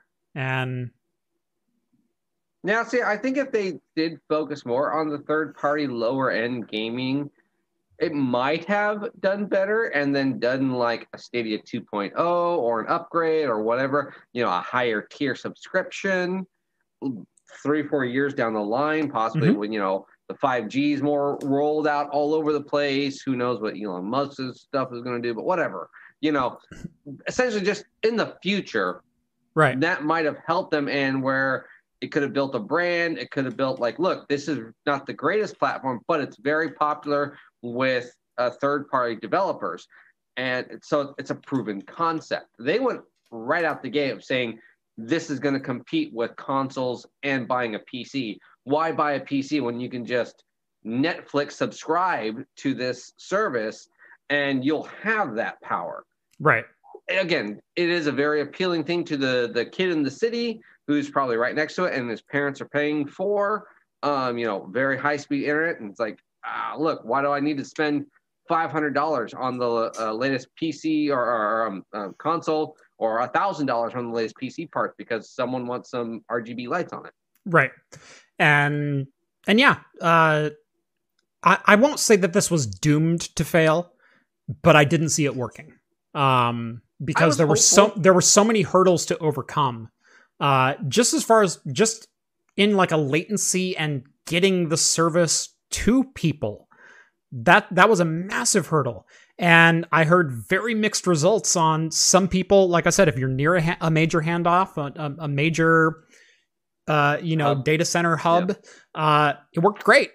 Uh, and I heard others. It's like, man, the stuttering, the compression, the the the resolution I'm getting, the latency. It's horrible. It's a horrible experience. It was. Uh, it why would anyone pay for this? Wasn't Assassin's Creed Black Flag was like the very first release? No, no, no, no. Uh, no, Black Flag was quite a few years ago. Uh, Odyssey. No, for Stadia. Odyssey.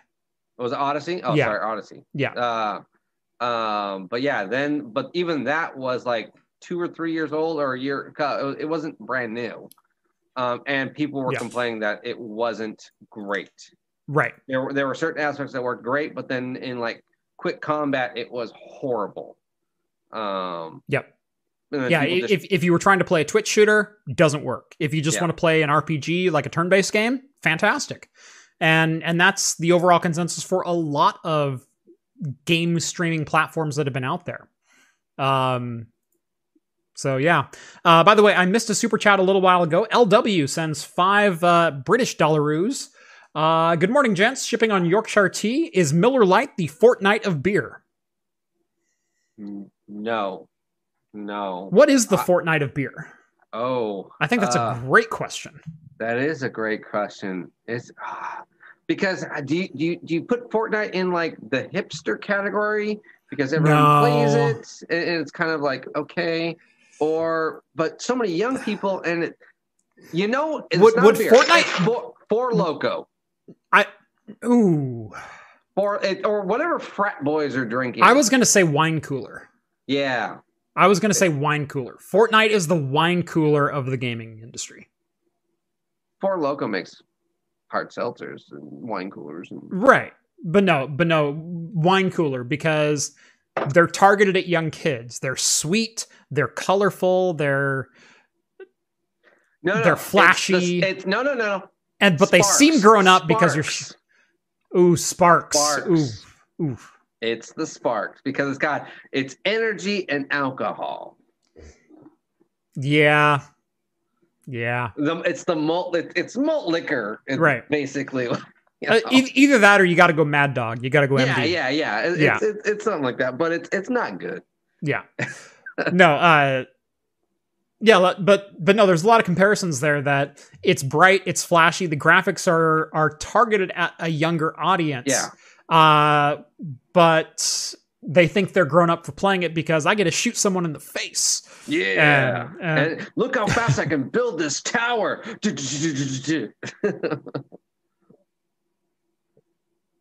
yeah. Yep. Although then that's like, okay, then let me ask you this. All right. What's the PUBG of beer? Hmm. That one, I because the graphics aren't cartoony Pabst. because it's the hipster and cheap. It's the hipster and it feels incomplete. and you're always wanting more. I can see that, yeah. Pabst is the Or is it yeah. like Rainier? I don't know, Rhett. What do you think? Rhett, chime in. yeah.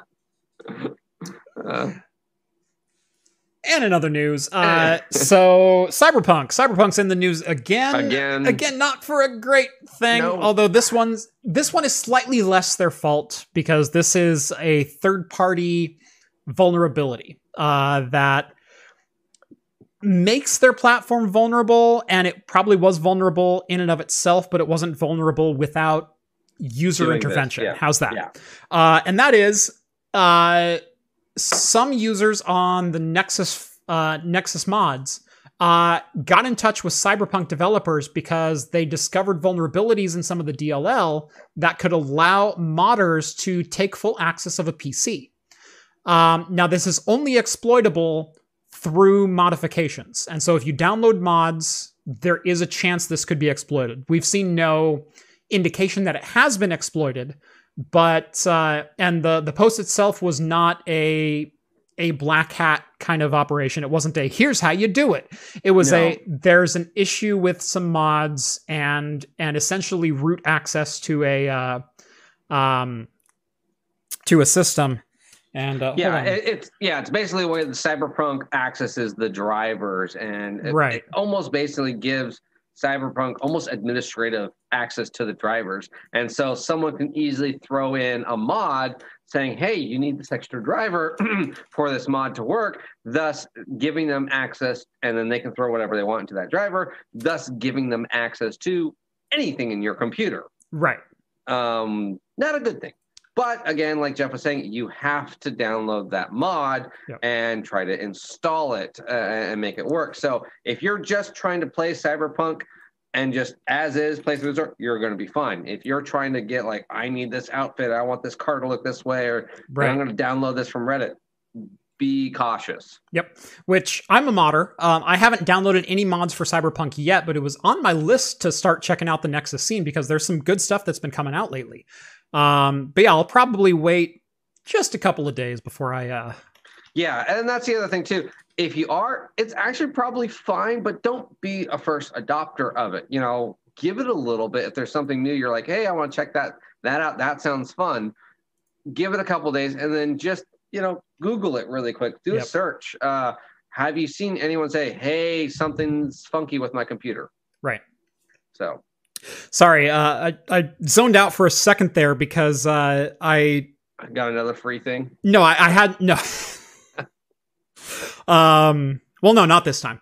Uh, no, I was. Uh, I was looking at the page and I went, "What in the world is Mike doing there?" So, by the way, that's Thermaltake Mike. I was talking to I him he's in the literally yes, literally like two days ago. I was on a Zoom call with him. I'm like, "What the hell's he doing on my Zoom call?" I went, "No, no, no. He's an he's an auto playing video on the Tom's Hardware page." So I took a snippet of it and I'm going to send it to him. So. Yeah, no, actually, I was watching that video. It was pretty funny. Yeah. But no, I, I talked to him in that same office on that same camera like two days ago. well, that was funny because I saw that. I was like, oh, that's not his usual background. Mm-hmm. Or like, I mean, I don't watch him like religiously or, or, or see some of his stuff, but I was like, Yeah. that's not normal. That's not what I know his background to look like. Right. Say. Anyway, CD Projekt Red says they are aware of the issue. They are not disclosing what the actual vulnerability or DLLs are, um, and uh, they will be working on a fix ASAP. So, until then, they say refrain from downloading mods from sources you do not trust.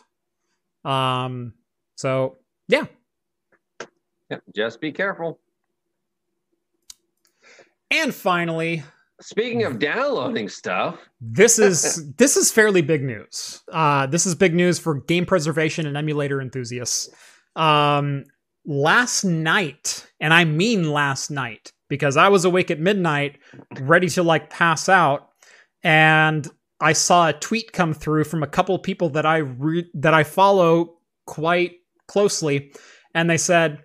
You can download GoldenEye for Xbox Live Arcade, the remastered GoldenEye for N64 that was rumored to be coming out in 2008 and never saw the light of day. It's playable now. Yep. Yeah. If you haven't known this, there there was a YouTube video a couple days ago. Of Posted on Saturday. Yeah. Yeah. Of a playthrough. Yes. And so if if you are a classic fan of GoldenEye, you and in the tech world, you probably knew this. yeah. But last night, last night, there was a link to download it. And Yes. go And check it out. And so at midnight, I'm like shutting everything down here in my office. It was already like two hours past when I wanted to go to bed. And that news dropped. And I went, well, I have to download it at least. I've already I got Xenia ver- on my I on my have PC. to verify this. I got to make sure it works. I, I can't talk about this if it doesn't work. You know what? I can make it through the second bunker. so I spent two hours last night playing GoldenEye. and it's great. And obviously, I'm not going to leave a download link here, but it is available. I know it has been posted to archive.org, which is usually pretty safe from takedowns.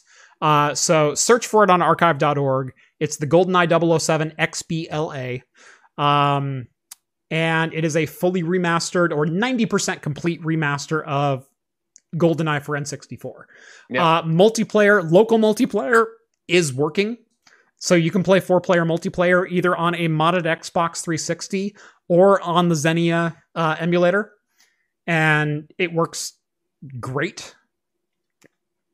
But uh, yeah, that's that's what I spent my evening doing. And so I took a two hour nap this afternoon because it's like I'm not gonna make it till midnight if I don't.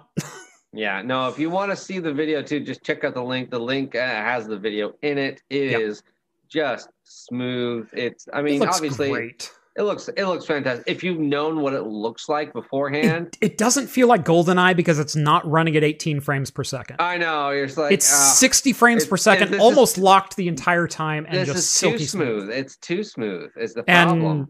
yeah, there's a really cool uh, button press in it as well. If you hit the right shoulder button, it'll jump back and forth between the new textures and the old textures. oh, that's cool. And so you can play it with full widescreen support in the old texture mode. And so if you really want to go for that nostalgia touch, but I will say, playing it with the new textures, it plays identically to how it played on the Nintendo 64 if you had an aim stick instead of C buttons. And it's Oh. great. It's wonderful. Mm. So, does the AK 47 still look like a pencil, though? Yes, it does. The sniper rifle still has the bolt on the wrong side. Uh, like, it is so bad in so many different ways. but it's so um, bad that it's good. Right. Yeah, it, it's a left-handed sniper rifle that you're holding in your right hand with a with a left-handed bolt on it. And yeah, it's it's ridiculous. It's Russian modified. What are you talking about? That's how they did it. yeah. Parsec GoldenEye when? Uh you ooh, that could be fun.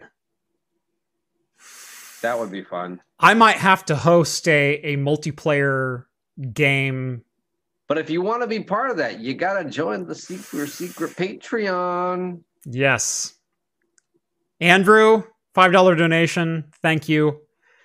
He's Mr. Green protagonist over on the uh, the Discords and uh Parsec GoldenEye when. I think you just made that happen, sir. Yep. Cause yeah, that could be a lot of fun. Um, now, right now the local multiplayer is working, so we'd have to jump on one machine running the Xenia app. Uh, but there were rumors that some people are trying to get the uh, um, the system link multiplayer working. This was never going to have XBLA support, but it was going to have uh, system link support.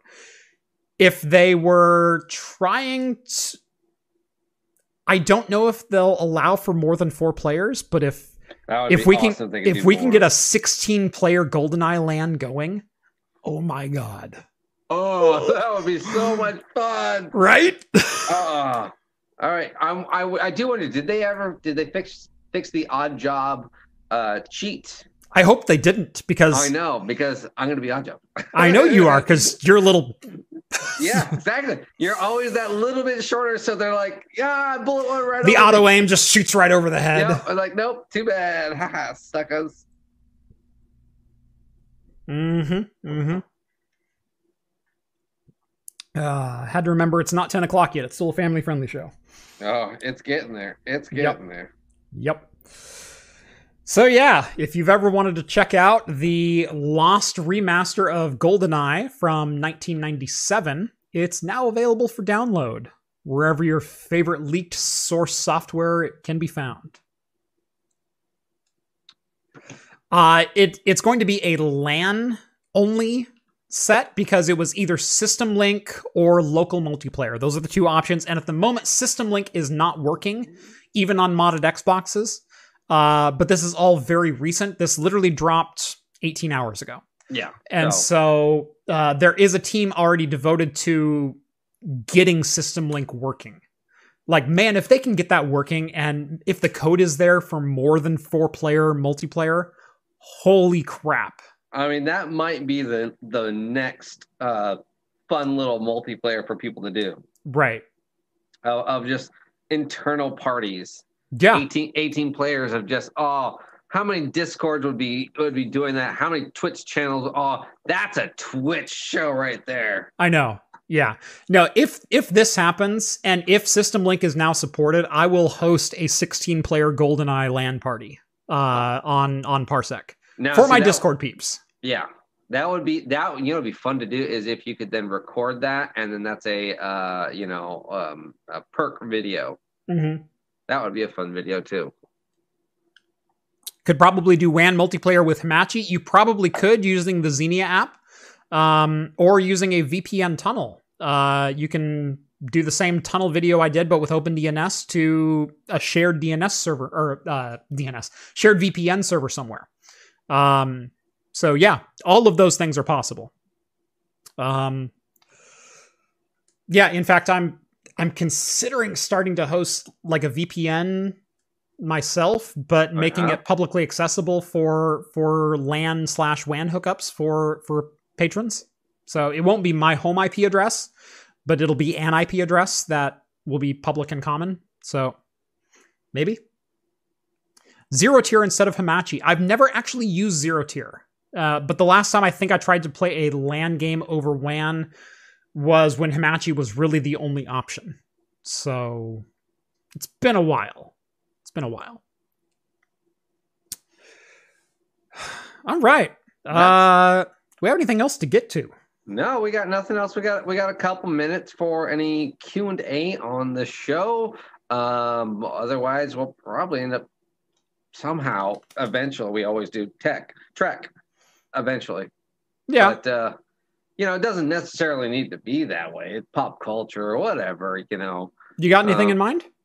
I, I actually have nothing. I was trying to even think of that as you were closing. I was like, honestly, there actually is no Trek news Right. or anything to really talk about. Right. Uh, Star Trek Picard, I guess, is back in production. Yeah, and Um, that's about it. Um, season one is being released on Blu-ray recently. Uh, there was talk. Oh, I heard there was talk of Janeway being in season season two, or Mhm. at least mentioning of her. Um, remember, Admiral Janeway is already canon as of Star Trek Nemesis. yes, and so um, yeah, I haven't heard anything. Uh, oh, there was the whole, and this was a while ago, but uh, Q, you know, is might be coming back. There was a rumor of that. Well, he's But already think- been in Lower Decks. I think he has to make an and I- appearance in well, Picard. he was saying there was going to be more of him, but I'm wondering if it's just more lower decks references. if he if he's making you know jumping onto the Titan and and you know And- oh and- Picard is just so lame anymore. All he does is quote Shakespeare. Come on, challenge me, Will. Ex- exactly, and and that's kind of what I'm I'm thinking it's going to be. But but the fact that Whoopi Goldberg is coming back for season two tickles that you know back corner because there was always that relationship between Q and Guinan, and so it's like oh that would work if if if Q starts messing with Picard, and you know I don't know it just that would be fun. So Yep. No, I I think it would be great for Q to show up and uh Picard to make like a quip like you know, Q, you look really old. Well, so do you, Picard. I figured I'd match the occasion. Yeah, or something like that. Exactly. You know, it would be so fun to do like, oh, you see Q and they do a quick de-aging of him. Yeah. And then he's like, oh, Picard, you look so frail. There we go. Now I look, you know. Does this now, appease your fragile human ego more? yeah, some, something like that, you know, that would look oh, great. oh, Jean Luc. yeah. Um, I, I would love all. You seem to be missing your artificial heart. I would I would love a whole season just based off of them dealing with Q.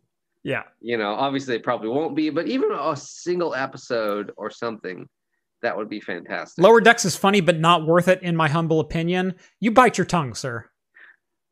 I will admit, second watching was better than the first. Second watching was better than the first, Second and watch- even even the first watching, I enjoyed the ride.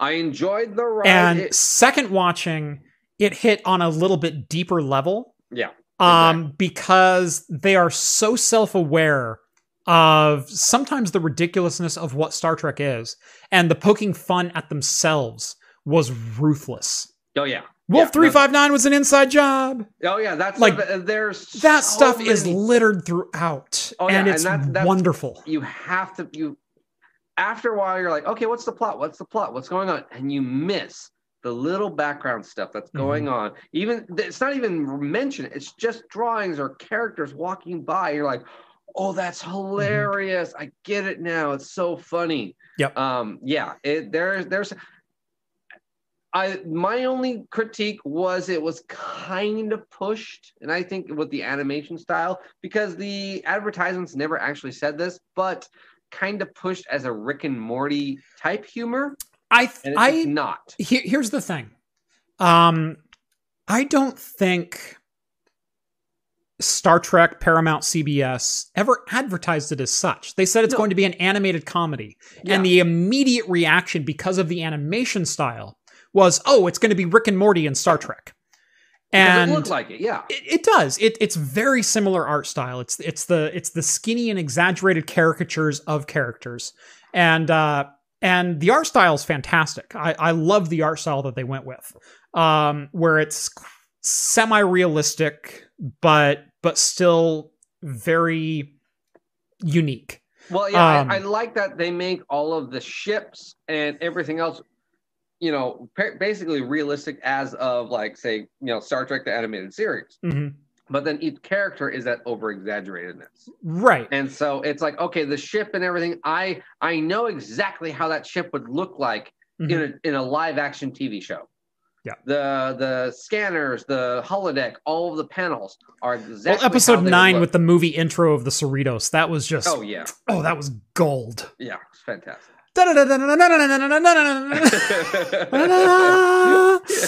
Yeah, I mean that's that was even the best part too. Like they even made fun of the movies and everything, and Yeah. how how oh this is how simple the movie is, and I just have to do this, and the antagonist is going to do this, and Right. the here the the hero shows up now, Yeah. and it's like oh this is this is beautiful, and also the fact that they did it on the holodeck is like, and that's another holodeck episode. Great. Yeah. Like this They is just- did two holodeck episodes out of 10 and they were both fantastic. Yeah. That never happens. no, Name me the last good holodeck episode out of any Trek. Any Trek. It- And they I- went two for two. Yeah, they did. They did really good. work. That alone means Lower Decks is watchable. Yeah.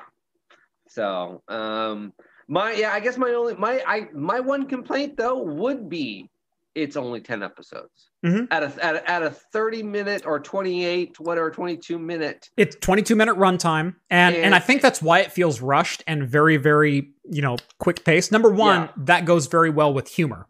Um, but but number two is the episodes have to rush things. And, And, that's fine, that's fine. But the fact that because it's a cartoon series, you don't expect a cartoon series to be ten episodes. You know, I, I think the only- most most cartoon series when they launch are only 10 episodes. Rick and Morty season, you know, all the Rick and Morty seasons are I, only 10 I guess episodes. me, I guess Um, growing up, you know, like I, the Futurama, the Simpsons, uh, you know, the Go- South Park. So you get Go back and look episodes. at Futurama episode 1 or series 1. Yeah, but then what Season happens? one. Season, Go season- look at season 1. I think that's even like 14 or 15. 12. You got 12. Oh, is it? Yep. So, You got two more, and that's it. See, animated shows get a much shorter leash. And they produced an entire season, and within the third episode, they were already 13 episodes. okay. Yeah, But still, but but still, thirteen. It wasn't no twenty-two or twenty-five. yeah. yeah. It was thirteen, and so I'm expecting twenty to twenty-five episodes for Lower Deck season two because it was such a success. So season two of, of Futurama was 20. So, yeah. Yeah. So, I'm expecting a similar leap out of Lower Decks. So if it did that, very understandable. Then I'm like, okay, I'm fine with it. I don't know, 10, 10's, yeah, I guess Rick and Morty.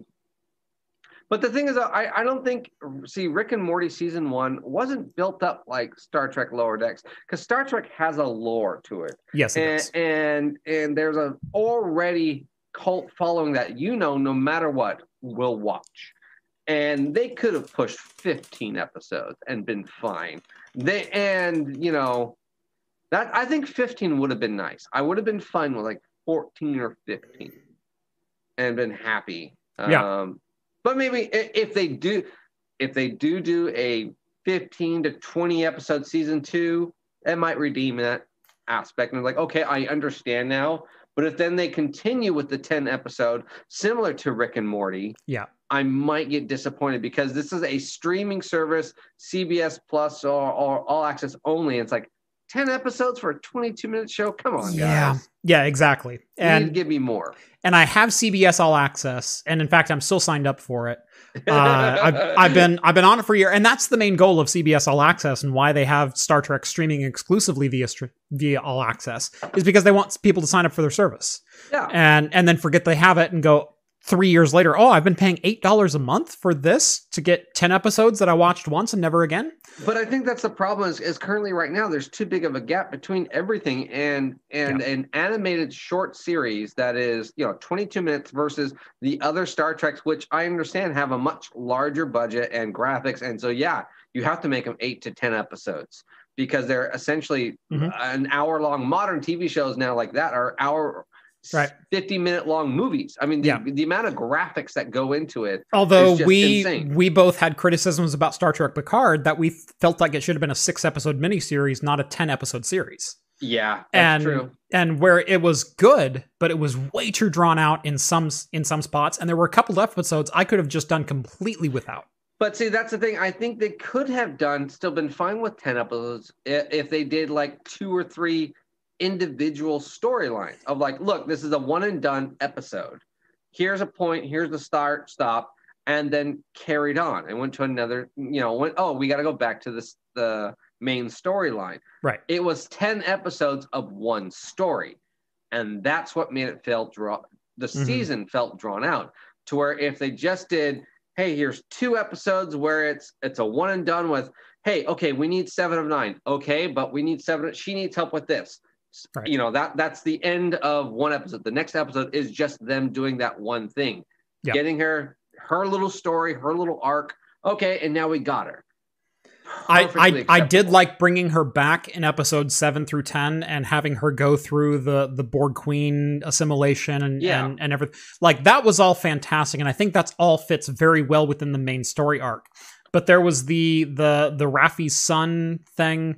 Like there was some character development that they were really trying to do and tug at heartstrings, and I just watched it going. I just wasted twenty minutes because. I don't understand anything about Raffi that her sitting there smoking snake oil in the in in episode 2 for 30 seconds didn't already tell me about her character. yeah And and so they they did really good writing in so many scenes. And then they spent 20 minutes drawing out what they already did with 5 seconds of airtime. And that was my I think my main criticism of Picard. I thought I- overall it was a very good show. yeah oh yeah over and, And and the ending scene with with Data like I cried. I I legit like started that- welling that- up just that a little bit. That was a great ending. Uh, I didn't. So my my problem, I thought it should have ended there. That's the thing. I thought it should have ended there. Mhm. And the the idea that they went with the whole golem thing, Yeah, I'm, I, eh, uh, they, they they could have wrote that. That felt like we don't know how this is supposed to end, and we're on, we're already shooting episode seven. right, How do we end this? right.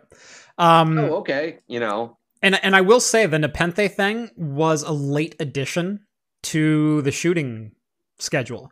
They they weren't originally scheduled to bring Riker and Troi in and do the whole Nepenthe episode. Like that was like a late written. yeah. And- we need to figure out some way to integrate some older characters. But see, hey, I know. that, that felt that felt better. I, w- doing that because it felt like it wasn't part. It felt like a li- most of that episode felt like good character development because of Picard's history with children. Troi has never had a better set of scenes than she Yeah. had in Nepenthe. So never. other- no, they no, never no, developed her character more No, no, no, no, no. Uh, in the series, in the series. yeah, movie. Movie, she was the, a the badass. Bar, the bar scene in Yes. uh, uh, uh, we started uh, shooting something contact. called tequila. Yeah.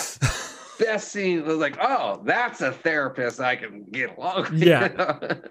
yeah, Yes. that's that's that's the that's the Troi Riker fell in love with. yeah. I was like, oh, Riker saw that. I was like, yep. And then Riker comes up and she says that, and Riker does that like eye thing. He's like, yep. Riker sees that and her like, oh No, yeah, I- uh, that's, the girl I, I, remember. I love the scene with Zeph- Zefram Cochrane like dancing in the background with the tequila bottle and whatnot, and then he throws it against the wall and passes out, and then Troi's sitting there and she's like slumped over the bar, and then she falls over, and and Riker's just sitting there and he's he's like kind of like yeah the music's good, and then she falls over and he looks at her and goes, yeah. "That's great." Yeah. No, It that's was great. just That, that was great, Troi, right there. Yep. So, But no, uh, during TNG proper, Yeah. Troi had very little character development, very little like, why are you here? I think he's lying, Captain. Like, I can't tell. Yeah, I know. Let's eat some chocolate ice cream. she she has a chair on the bridge, and Picard will glance over to her, and she goes, "I don't know." I I sense something odd, His intentions seem genuine, but I can't like tell. she has so many great one-liners that are just absolutely I dreadful. mean, how how many species did they run into where they're like, oh, uh, empaths can't read me. Oh, right? you're useless. yep. You know. Why don't you just go sit in the corner, counselor? Yeah. Well, then there was that whole episode where they had to figure out where she loses her uh, powers, and she's like, "I'm, am I still a good counselor?" And that was a whole like, this is a horrible episode. Yeah. But but no, her her scenes in Picard on Nepenthe were fantastic.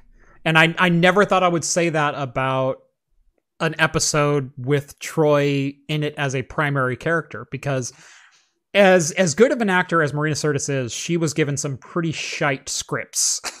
No, oh yeah, in she the majority was, of she Star was Trek. brought into the series for just her looks. right, she totally was. You know, um, it really wasn't, and I, I even think it was first contact. Like uh, from what I remember, the story. They was, like, finally she- put a uniform on her and she looked better than she had ever looked before. Oh yeah, like, but holy I think crap. she actually fought pretty hard for that bar. scene. yeah.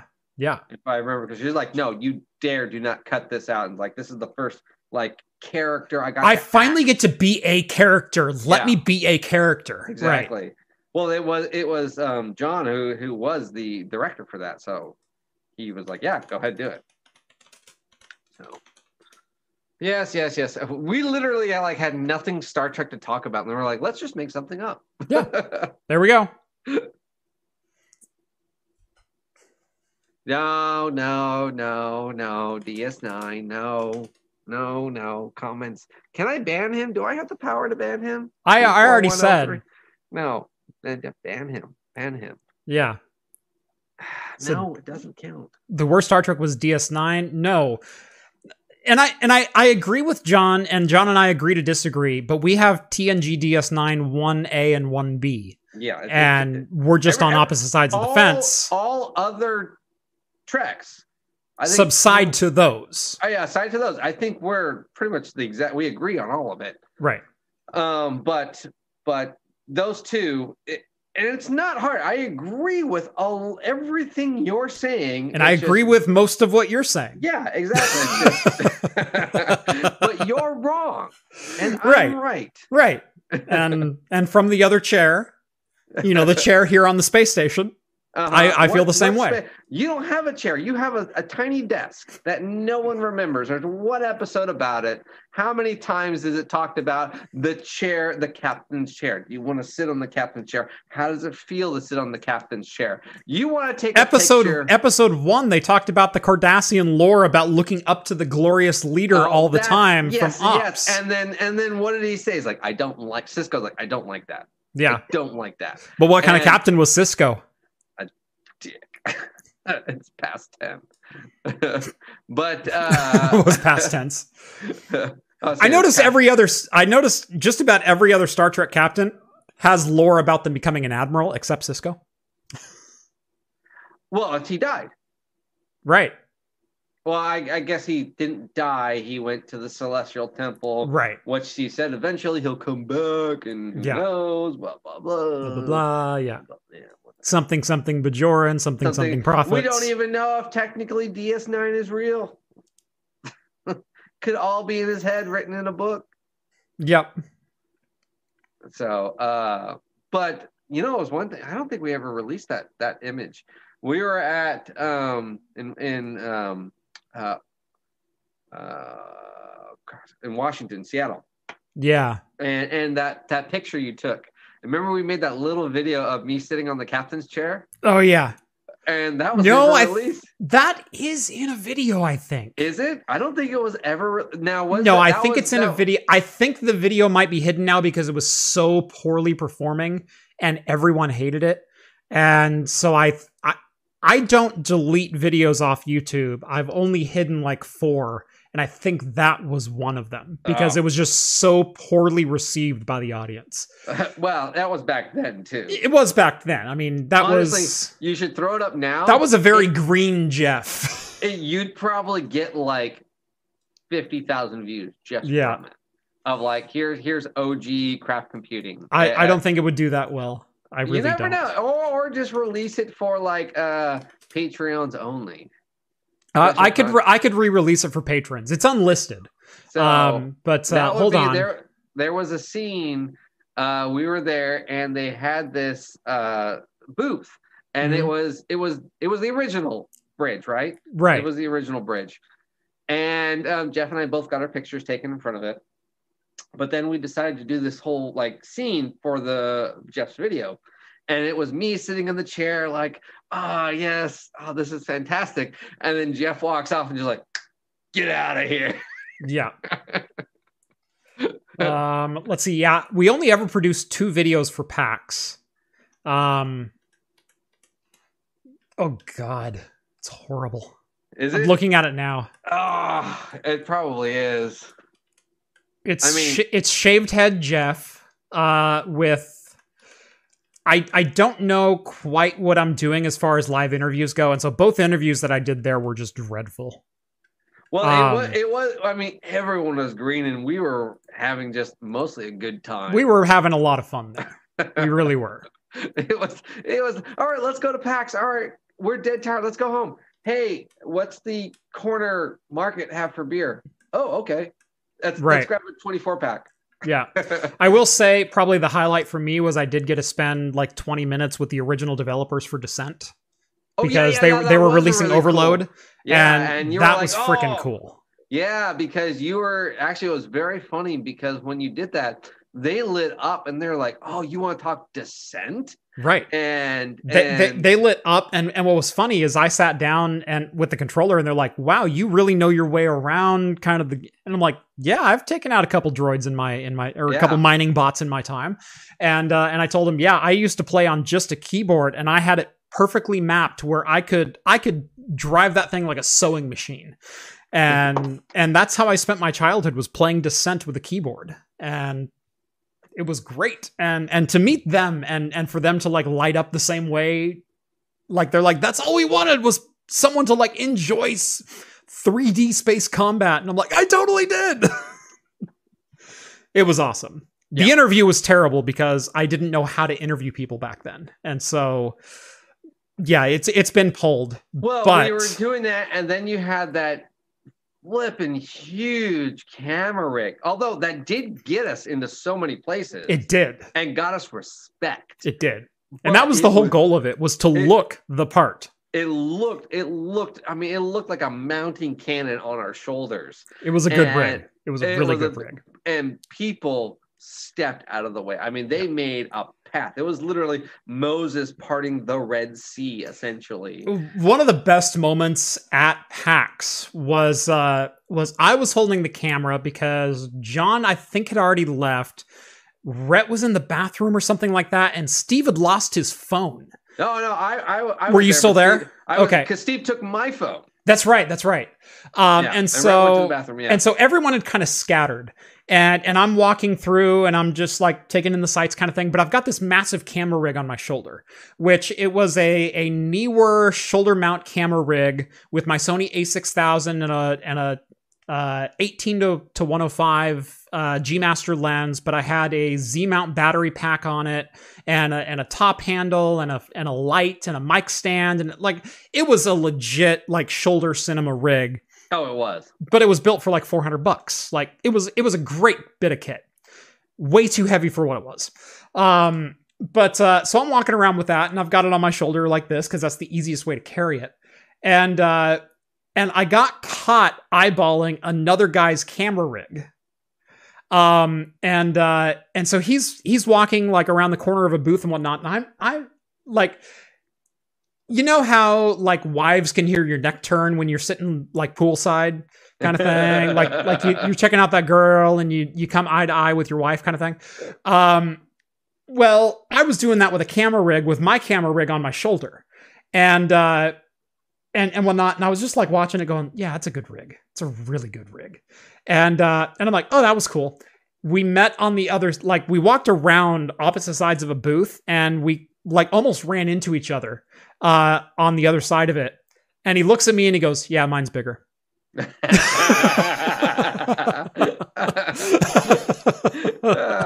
like he funny. felt it. Yeah. He felt it.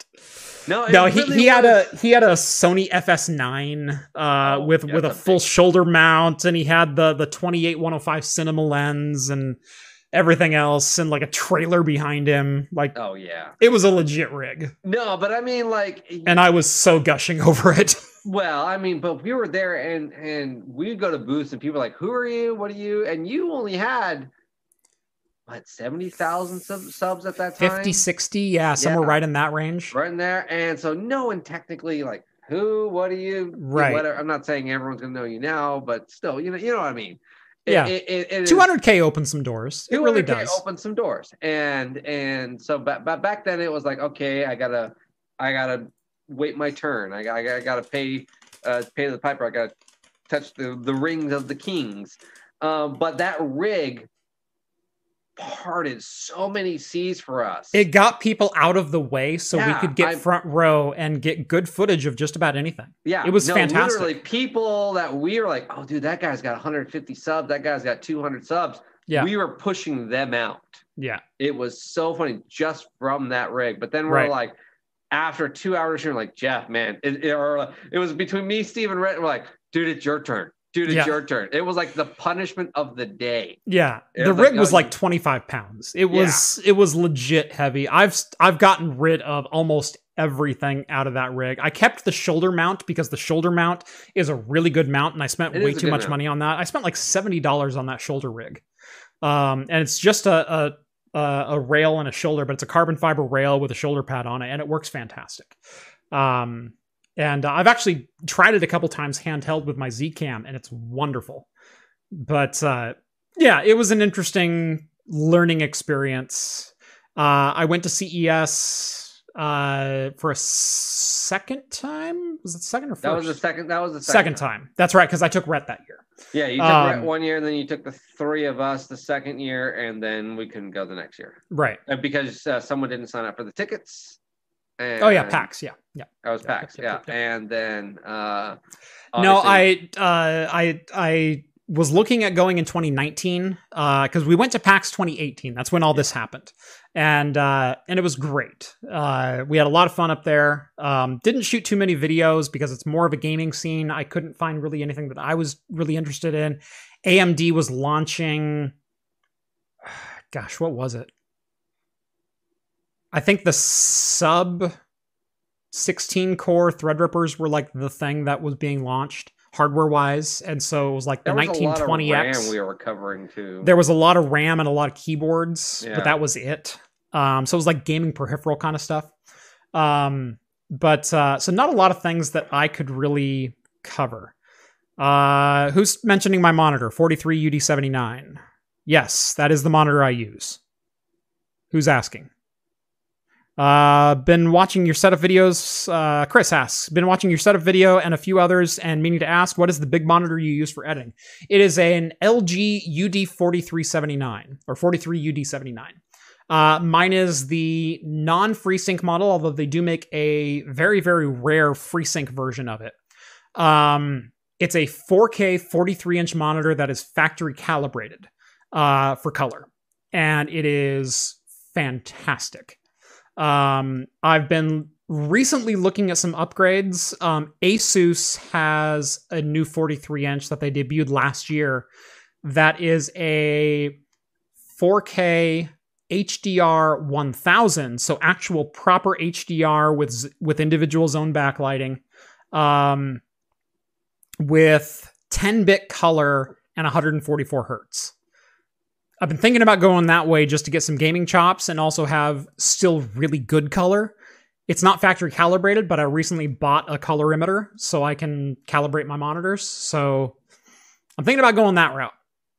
But anyway, yeah, 43 UD79. Great monitor. I've used it for three years now and it's fantastic. All right. Uh, I think that's about it. That's about it. It's it's almost 1030 uh Yep. 10 1022 1023 Yep, which puts Um, us pretty much right on time for when we started. We started 13 minutes late, so Yep, went a little long or extra for for that, and uh, should be good. But there is the super secret after show party, Yep. which is only on the Patreon. So if you do want to sub or go to that, you need to click on the link in the description below. Minimum donation of at least a dollar more is appreciated, but you can check out the super secret after show, which is awesome every Wednesday, plus extra content, plus talking hosts talking to all the other talking hosts. I don't have it as well down as Jeff does because I don't say it all that often. Um, but yeah, it's super fun. Tons of other. The one thing Jeff doesn't talk about is actually the other chats. And there are so many other chats in there, and the community in there is actually probably one of the best Discord communities you will ever go in there. And I do have to give a shout out to the mods in there. They're those guys work their butts off, and they are fantastic. Well, the thing is, mods. they don't have to make work their butts off because That's- yeah, oh, everyone's well, like freaking awesome. But yeah, exactly. So it's not even that hard, but they do work and they are fantastic mods. And that's the community in there is a fantastic community. I just wanted to give a shout out to the mods because they don't get enough love. Yeah, no, thank you to the mods. They they work tirelessly and for zero dollars, and in fact, they pay me to be mods and send me liquor. Yeah, So, So that that's kind of they're freaking fantastic. I love you all. You all do a fantastic job. Um, but yeah, uh, now there was one thing I wanted to to say. Uh, Epic commented, "You, the human eye cannot perceive more than 145 frames per second." We've been saying the same thing since 30, and then we said the same thing at 60, and then we said the same thing at 90, and now we're saying the same thing at 144. Um, I've seen a 360 hertz monitor directly against a 240, directly against a 144. Yes, you can there is a difference. There is a noticeable and quantifiable difference between the two. Uh, and we've done testing in in those suites where there is a quantifiable and measurable difference in response time from the person to what is being shown on screen. I've seen it, I've experienced it. It's real. So, yes, the faster your response rate, guess what? Your brain is way faster than you think it is. fastest processor around. That's right. Anyway, join the Floatplane, join the Patreon. Thank you all so much for watching this on episode 169. Nice. Of Talking Heads. join us every Wednesday night at 8 p.m. Pacific time for the latest in beer and tech news. Hit me up on the Discord. I'm there pretty much all the time because I sit at my desk doing a lot of various things, and Discord is never off. Yep. So, if you want to chat with me, my me, myself, and I, as well as John, Rhett, and Steve, and He all of the. Yes. I did, and all of the hosts, or and all of the You already said God, it. brah! You already said it.